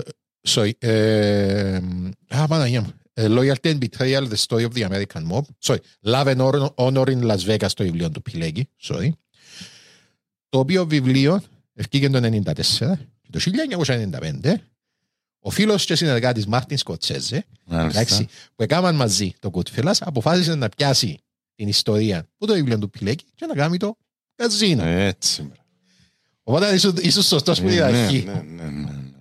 Το ρόλο του Τόνι Σπιλότρο στο, στο Casino αλλάχτηκε σε νίκη σαν τόρο και παίζει τον ο Joe Pesci. Ο Ρόμπερτ Ντενίρο στην ταινία ονομάζεται Sam Rothstein, που είναι ο Φράνκι Ρόζενθαλ. Αλλά το εκπληκτικό με τον υπόθεση είναι ότι εν πάρα πολλά που τώρα που σου είπα μες στην ταινία. Η φάση που μπήρει και λένε μες στην Μέγγενη και πετάσε το μάτι του μες στην ταινία. Η φάση που τσακώνεται η Τζέρι με τον άντρα της μες στην ταινία. Η φάση με τα blueberries μες στην ταινία. Η φάση με το ζίασμα, η φάση με το ζίασμα που ζιάζεται στις χωρίς μες στην ταινία. Η γυναίκα παίζει την Sharon Stone. Ναι, συγγνώμη, την Jerry Rosenthal παίζει την Sharon Stone. Το μοναδικό, ίσως το πιο μεγάλο, η πιο μεγάλη ε, διαφορά εμπά στο χαρακτήρα της Sharon Stone, που την παρουσιάζουν ως ήταν ψιλοθύμα του πρώην άντρα της, ναι, που στην ταινία είναι ένας αχρηστός, ενώ στην πραγματικότητα ήταν, ήταν ε, ε, high school sweethearts φάση και ήταν παντρεμένη πιο πριν και δεν είναι ότι την εξεγέλασε, απλά έθελε τον Τζινόν ακόμα okay, και παντρεύτηκε με τον άλλο, ναι, μόνο για αυκαλή λεφτά, ναι, ναι, ναι. Φίλε, το Καζίνο σε σύγκριση με την ιστορία του παίζει να είναι Η, η ταινία με, που είναι πιο πολλά κοντά στα πραγματικά γεγονότα. Α, και με, εντάξει, με άλλη μεγάλη διαφορά είναι ότι στο τέλος σκοτώνουν στο χωράφι, ας πούμε, τον Σπιλότρο με τα, με τα ρόπαλα του baseball, ενώ εντάξει, ε, τότε δεν ξέραν πώς ε, πέθανε. Yeah, αποκαλύφθηκε μετά. Αποκαλύφθηκε μετά. Μέσα στην ταινία παίζει και ο Φρανκ Κουλότα. Uh, ναι, είναι. Ε, στο ε, καζίνο. Ναι, παίζει στο καζίνο. Παίζει σε δύο τρεις σκηνές. Πρόσεξε, Φρανκ Κουλότα, ο οποίος είναι δολοφόνος. Εν, εν αποδεδειγμένα δολοφόνο. Έκαμε δολοφονίες. Ναι, ναι, ναι. Ε, στο, φρανκ, ε, στο καζίνο παίζει το ρόλο του. Παμπαμ, δολοφόνο. ε, προς το τέλος, έχεις ένα μοντάζ προς το τέλος που η μαφία και καθαρίζει τους ούλους. Εντάξει.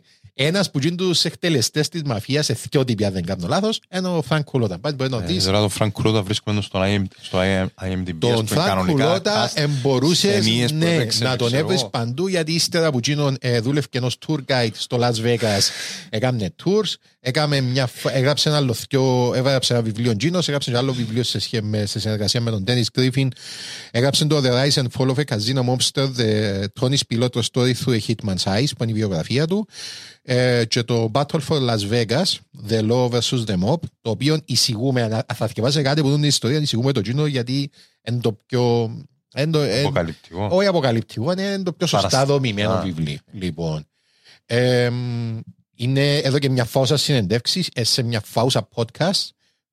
Εξεκίνησε δικό του κανάλι τον Γενάρη του είκοσι είκοσι στο YouTube με όνομα Coffee, Coffee with Cullotta, αλλά επέθανε τον Αύγουστο του είκοσι από COVID. Λοιπόν, ε, ναι, τούτη ήταν η ιστορία μας.